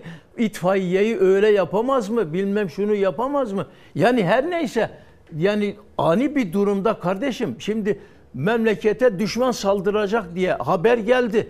Düşmanın büyüklüğü belli, geleceği yön belli, nereden gireceği belli. Ya bunun için askeri bir tedbir alınmaz mı? E onu diyoruz yani benzer şey bu. Bizim derdimiz insanları korkutmak değil. Nedir yani ne diyelim peki işte Güneydoğu depremlerini senelerce önce söylemedik mi ya? Bunu övünmek meselesi mi diye söylüyoruz ama bak binler elli binler insanımız öldü. E yani bu söylediklerimizi o Güneydoğu'daki yerel yönetimler merkezi yönetimde dahil ciddiye alamazlar mıydı yani? Yani Alınmadı. bu kadar mı insanımız e, vefat ederdi? Kurtaramaz mıydık yani? Bir kişi bile kurtarsak dünyayı kurtarmış sayılırız. Yani bizim burada söylediğimiz ben halkıma özellikle söylüyorum. Artık ben yönümü halka çevirdim. Ben yö- yönetimlerden falan beklentim yani onlar elbette görevini yapacaktır, yapıyorlardır. Halka diyorum ki siz bu deprem sorununa sahip çıkmazsanız, aynen malınıza sahip çıktığınız gibi, çocuğunuza sahip çıktığı gibi depreme sahip çıkmazsanız biz bu deprem belasından kurtulamayız. Depreme sahip çıkmak nedir? Sizi yöneten insanlardan güvenli yerde yaşamak istediğinizi talep edeceksiniz. Elinizde de en büyük güç sizin oylarınızdır. Ve şunu diyorum. Yani bu bir parti meselesi değil. Hangi partiye oy verirseniz verin. Hangi partiyi seviyorsanız sevin. Kalbinizde onu yaşatın. Oyunuzu da verin. Ama onlara sana bu oyu veriyorum ama deprem dirençli yerleşim alanlarını senden istiyorum diye. Partiler de zaten buna hazır. Halk ne istiyorsa onu yapacağım diyor. Boşuna mı anket yapıyorlar? O ankete göre hareket ediyorlar. E, yani bunu da görüyoruz. Birçok parti artık ben gerçekten görüyorum. Bu son zamanlarda değişti. De- Deprem konusunda çok duyarlılar. AK Parti öyle, CHP öyle, e, Millet Partisi öyle, e, işte e, Ali, İyi Parti'den, Ba- Baban Deva. Can'ın öyle. Daha üç gün sonra ben İyi Parti'ye bir konferans vereceğim. Yani bütün Bu partiler. Murat Kurum'la buluşuyorsunuz. Evet bu Murat Kurum'la aynı şekilde görüştük ettik. Yani demek istediğim partiler de bu depreme ciddi bir şekilde yaklaşmaları gerektiğini biliyorlar. Biraz da halk gözetim ve denetimini mi yapsa biz bu beladan kurtulacağız ve bunları yapabiliriz ya. Hocam biraz soluklanmanızı rica edeceğim. Buyurun. Ee, hem deprem bölgesinden e, haberler var hem de işte maalesef bizim gün içinde karşılaşabildiğimiz e, garip durumlar da oluyor. Bir ağaç devriliyor. O ağaç araçların üzerine devrildi diye o sitenin sakinleri icra karşı karşıya kalabiliyor. Hemen kısa kısa bu haberlerimizi getirelim ekranlara. Ondan sonra devam edelim İstanbul'u konuşacağız. Allah korusun İstanbul'da o deprem olursa biz ne yapacağız? O gün hava bozuktu hava şartları. Meteoroloji o gün yağışlıydı. Ağaç dalı kırılmış üstüne düşmüş. Meşe ağacı fırtınada devrildi. Park halindeki 5 araç hasar gördü. Sigorta şirketleri hasarı ödedi ancak bir sigorta şirketi ödediği parayı apartmandaki 51 daireden istedi. Bizim onu yapabileceğimiz bir şey yok. İtfaiye de geldi. Bize bunun doğal afet olduğunu söyledi. Bizi sigorta şirketi icra yolladı bize. Bizim bütün apartmanımıza. Bütün dairelerden o parayı tahsil edeceğim dedi. Kadıköy'de 21 Ağustos 2022'de yaşandı olay. Merdivenköy Mahallesi Şair Arşi Caddesi'nde bulunan bir apartmanın otoparkındaki 5 araç fırtınadan düşen ağaçtan hasar aldı. İtfaiye ekipleri geldi. Araçlara saplanan ağacın dallarını kesti. Araçları otoparktan çıkardı. İtfaiyenin olayla ilgili raporunda doğal afet tanımı vardı. Sigorta şirketleri kişilerin maddi zararını karşıladı. Hepsi bu icraya itiraz etti. Çünkü hiçbir kusurları yok. Haberleri de yok. Gece yarısı fırtına kopuyor burada. Fırtınadan ağaç bu ağacın dalları araçların üzerine düşüyor, kopuyor, düşüyor. O şirketlerden biri bir sene sonra ödediği parayı geri istedi. 60 bin lira da ekleyerek 260 bin lira borç çıkardı. Tek bir aracın sigorta şirketi bu meblağı tüm apartman sakinlerinden 51 daireden geri istedi. Ben anlamadım sigorta şirketi o zaman niye var? Her ay biz bu insanlara prim ödüyoruz sigortaya. Apartman sakinleri biz bu parayı ödeyemeyiz. İtfaiyenin raporu zaten belli diyor. Sigorta şirketinin neye dayanarak ödedikleri parayı tüm apartman sakinlerinden istiyor onu da anlamlandıramıyorlar. Şimdi de Adana Çukurova'dayız. Şimdiye kadar okul çevresindekilerin yıkılması gerekiyordu. Yani diğer aciliyeti olanları bilmiyorum ama bence okul çevreleri daha acil olmalıydı. Dört bir yanda yıkılmayı bekleyen çok sayıda ağır hasarlı bina ve o binaların yanından geçip can korkusuyla okuluna gitmeye çalışan çocuklar.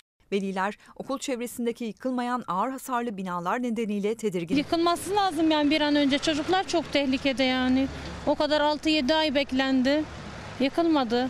Yıkılmasını istiyoruz. Burası 6 Şubat deprem felaketinde 11 binanın yıkıldığı Adana'nın Çukurova ilçesi. İlçede ağır hasar alan binalar için yıkım çalışmaları sürüyor. İlçe adeta şantiyeye dönmüş durumda. Toz, duman, gürültü, cabası. Okullarsa işte bu şantiye ortamında eğitim öğretime başladı.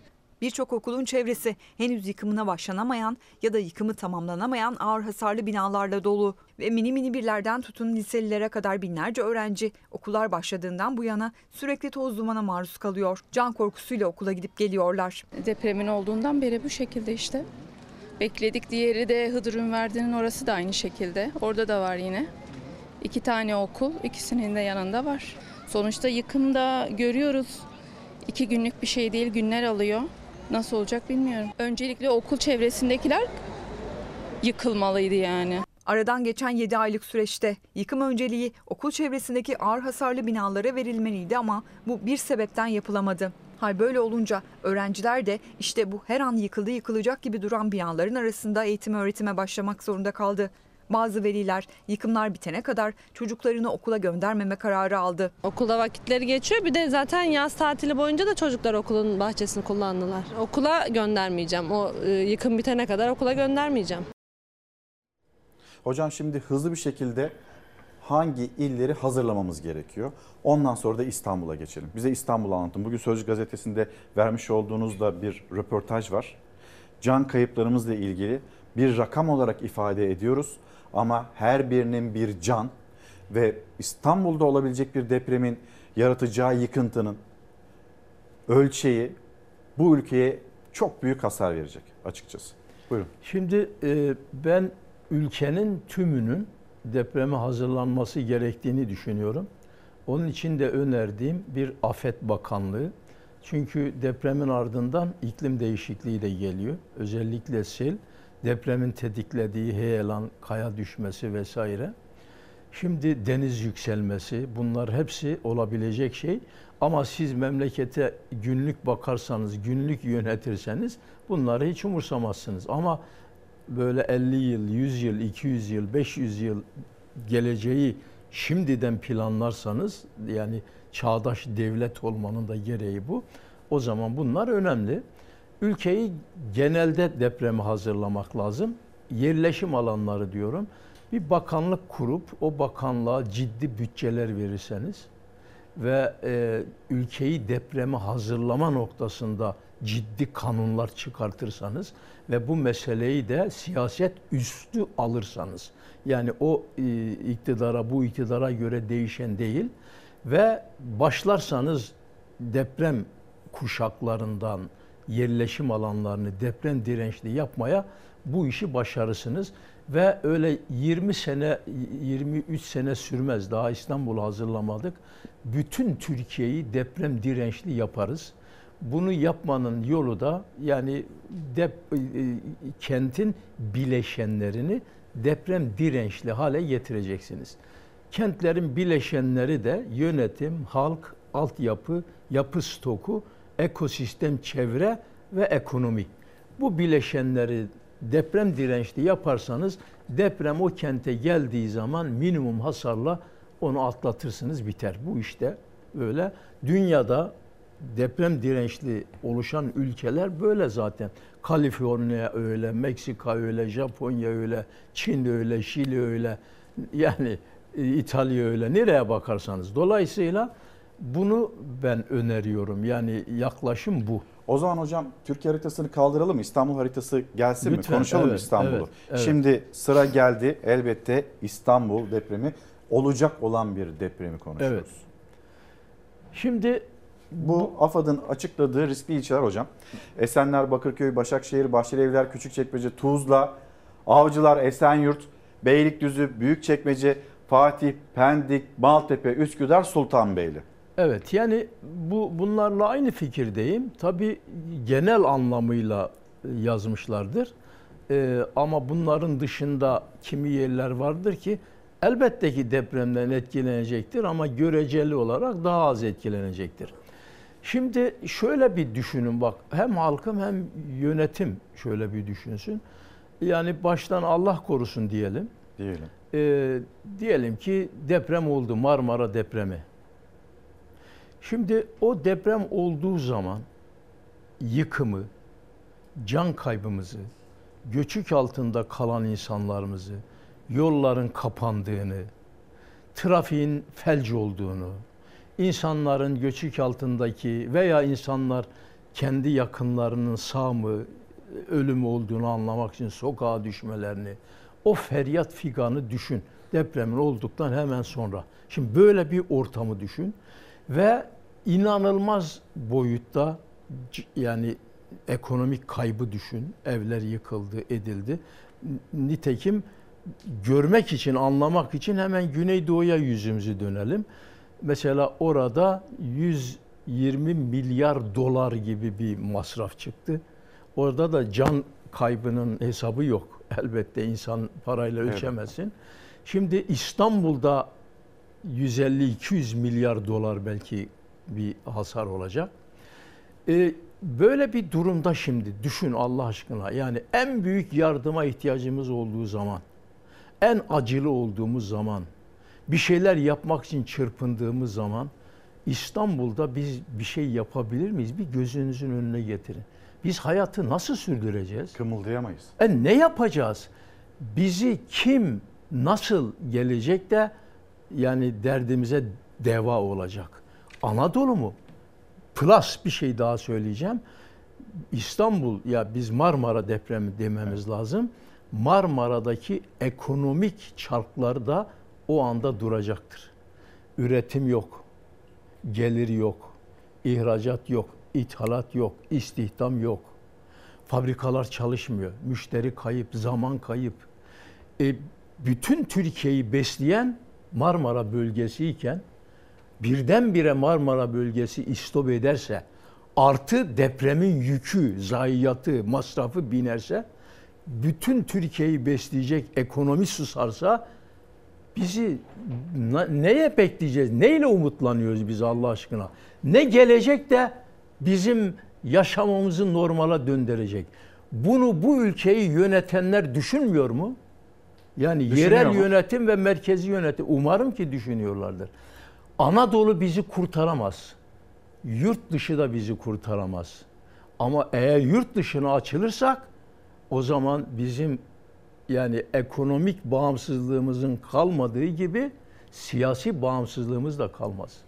Biz Türkiye Cumhuriyeti insanlarını, bu hükümeti, bu devleti, bu milleti geleceğe nasıl taşıyacağız ya? Ya bunlar yani korkalım, ağlayalım diye değil.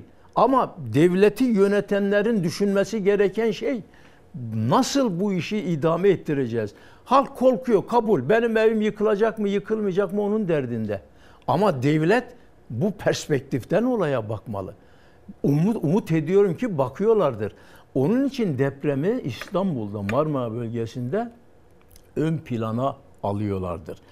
Bakın ben ön plana almak demek, unutmamak demek, sürekli deprem konuşun demek istemiyorum. Ya konuşmayalım. Halk hiç konuşmasın hele.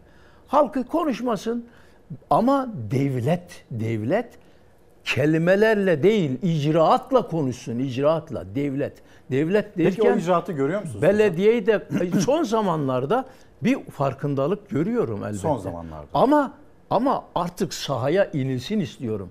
Sahaya inilsin istiyorum ve bütün mekanizma da hazır ha. Yani neyi bekliyoruz bilmiyorum. Neyi bekliyoruz bilmiyorum. Bütün mekanizma, yapı bu depremle baş edecek her şeyimiz var. Mesela diyelim ki bir kenti depreme hazırlarken demin saydım ya altı madde. Mesela yeraltı suyunu şey yeraltı ya, altyapıyı diyelim deprem gelmeden önce deprem güçlü yapacağız ki deprem geldiği zaman altyapımız kırılıp güneydoğuya dönmeyelim. İçme suyu kanalizasyona karışmasın. Hastalıklar yayılmasın gibi. Değil mi? Sağlam olması lazım. E deprem gelmeden önce biz şimdi onu yapabiliriz. Niye yapmıyoruz? Niye bekliyoruz ya? Niye? Niye? İSKİ yapacak bu işi. Hesapları yaptık, kitapları yaptık. Nerede ne kadar olacak?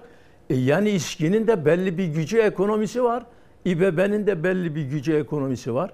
E hani devletle, hani hükümetle, hani bizim yerel yönetim birlikte niye bu işler yapılmıyor? Nasıl Bu yapılacağını niyenin da yanıtı biliyoruz. var mı hocam? Efendim? Bu niyenin yanıtı var mı? Ya işte her neyse ben yanıtım Yani derken siyasi çatışmalar nedeniyle aslında Ya- bu insanların Türkiye'nin işte onu onu onu bilim anlamaz bak ben onu diyorum. Bilim Onun için anlamaz. siyaset üstü biz olmak zorundayız diyorum. Mesela ona örnek verdim. Diyelim ki yol da altyapıdan biri değil mi? Yol mesela. E kardeşim yol için kimler sorumlu belli. Şimdi o sorumluların elinden tutan mı var bu yolları depremde dayanır mı dayanmaz mı diye gidip kontrol etsinler. Raporlasınlar sağlamdır gelen depremde biz ayaktayız diye. Al sana diyelim ki ekonomi. Talimat mı bekliyorlar? Al evet onu diyorum işte. Al ekonomi şu anda Marmara bölgesindeki iş dünyasının elini mi tutan var kardeşim? Siz kendi e, sanayi tesislerinizi, ticari tesislerinizi deprem dirençli yapın diye. Yani sadece binayı güçlendirmekle olmuyor. Bunun da farkında o, o değiller demek ki. Yani demek istediğim hükümet mevcut mekanizmayı harekete geçirerek halkla bunu gözetleyip denetleyerek kendiliğinden bu işleri zaman içinde yaparız. Zaman geçiyor. Yeni Zaman bir şey, geçiyor. yeni bir şey icat etmemize gerek yok. Diyelim ki İstanbul'da bazı kimi barajların tehlikeli olduğunu düşünüyoruz değil mi? Evet. E peki e, e, işte devlet su işleri eğer onun uhdesindeyse bu barajlar e buyursun yapsın niye yapmıyor? Ha şimdi gelip denilecek ki para yok. Yani ben eminim.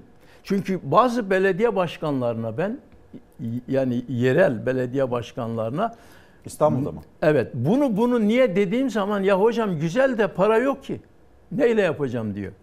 Anlatabildim mi?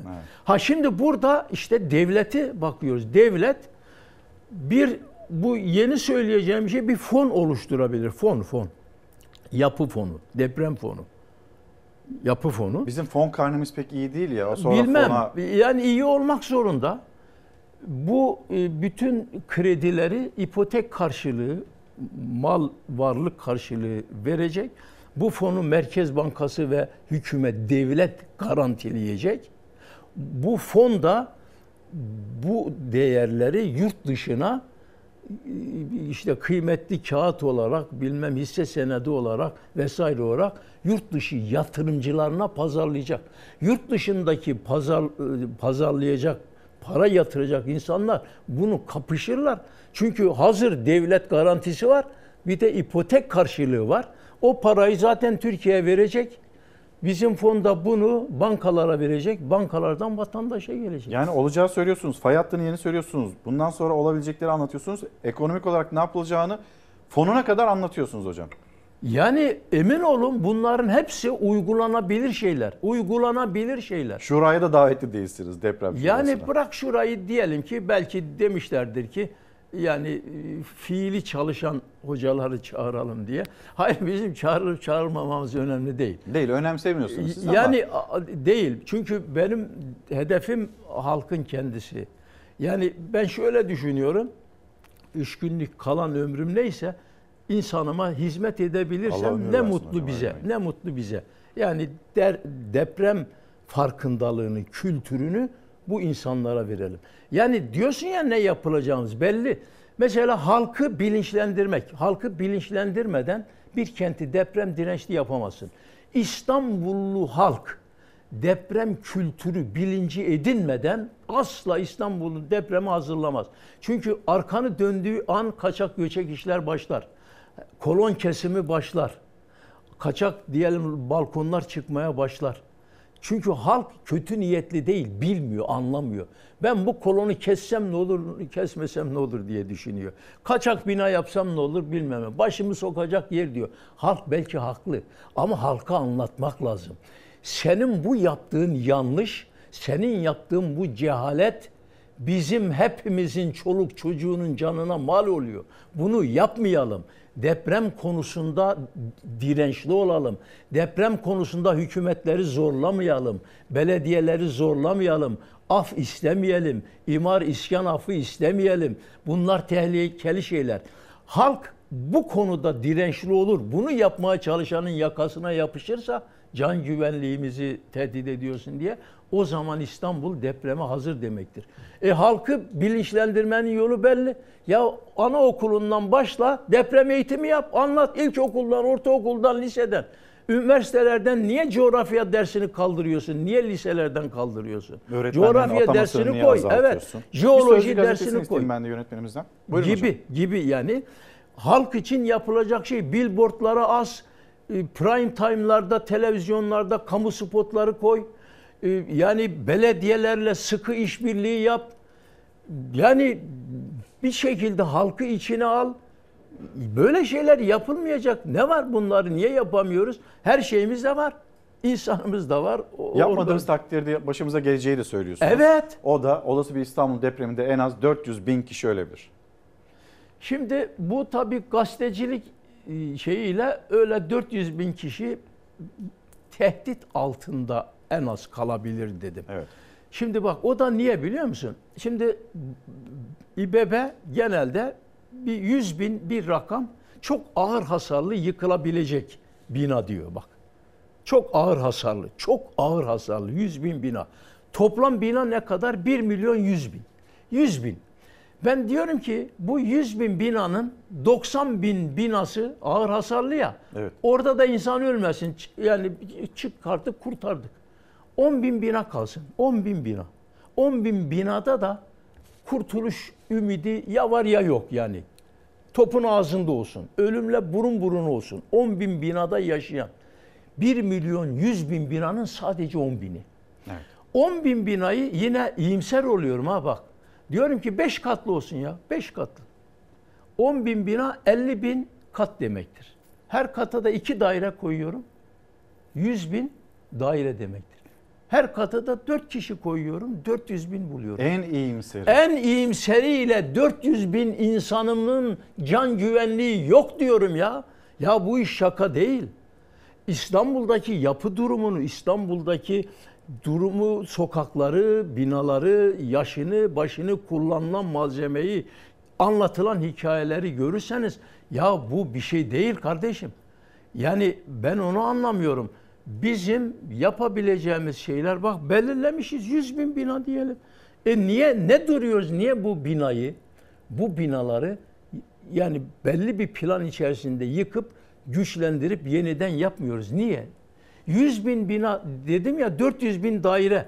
E, hükümet çıkıyor ben 600 bin daire yapıp satacağım diyor. Ya satma. Önce şu 400 bin binayı hallet. İnsanlarımızın can güvenliği yok. Demek ki yapabiliyoruz. Yani Türk hükümeti ben 600 bin bina yapacağım, satacağım diyebiliyor. Demek ki 400 bin bina bir şey değil ya. Yani neyi yapamıyoruz biz? Biz her şeyi yapabiliyoruz. Bak bu arada yine mesela bakanımız, sayın bakanımız o yararlı olabilir. Bilimsel olarak asla değil deprem bakımından. Halen daha Kanal İstanbul'dan söz edebiliyor. E peki bu masraf değil mi? Para değil mi? Ya Kanal İstanbul'u bırak biz ölümünü bekleyen yani can hıraş içindeki insanlarımızın önce derdini konuşalım ya. Kanal İstanbul'u bir sağlığa çıkalım vesaire ondan sonra bir düşünelim. Şimdi değil diyorsunuz. Ya kaldı ki deprem yönünden son derece sakıncalı. Yani o, o da ayrı. Ama benim demek istediğim böyle artık inanarak halkıyla, hükümetiyle, yerel yönetimiyle bir tek yumruk olup aynı inanç, aynı mantıkla bu ülkeyi tümüyle deprem dirençli yapacağız diye bir hazırlık, bir iştah, bir seferberlik havası yok. Ama bunu yapan ülkeler var ya. İşte Şili ya Şili. Bizden çok mu iyi? Ekonomisi bizden iyi mi? Bitti. 8 8 buçuk büyüklüğünde deprem oluyor. Bırak yediği. Yani bin kat fazla büyüklükte deprem. 5-6 kişi tesadüfen ölüyor ya. Ölüyor veya ölmüyor. Hocam o zaman e, süremiz de tamamlanırken bugün bu konuşmalarımızın bir özeti, bir cümlesi nedir? Çağrınız nedir? Toplanacak olan deprem Benim çağrım şu. ne söylersiniz? Ben halkıma söylüyorum. Bak sevgili halkım, sevgili kardeşlerim. Bu ülkenin her santimetre karesi deprem tehdidi altındadır. Alp Himalaya dağ kuşağının, deprem kuşağının tam göbeğinde bizim ülkemiz var. Dolayısıyla burada nerede deprem olacak, ne zaman olacak, nasıl olacağın peşini bırakın. Her an, her zaman, her yerde deprem olabilir. Bu demek ki bunu sormanın bir anlamı yok. Gayretinizi, gücünüzü, arzunuzu, talebinizi deprem dirençli yerleşim alanları yapmaya yöneltin. Bu da mümkündür. Dünyada bunu yapan ülkeler vardır. Bizde bunu yapacak teknoloji, her şey var. Yeter ki yöneticilerimiz, bizi yönetenler bunu kabullensin. Yeter ki siz de talep edin. Bunu sorgulayın. Hocam çok teşekkür ederim. Çok sağ olun. Geldiniz Çalar Saat'te bir kez daha altını çizdiniz.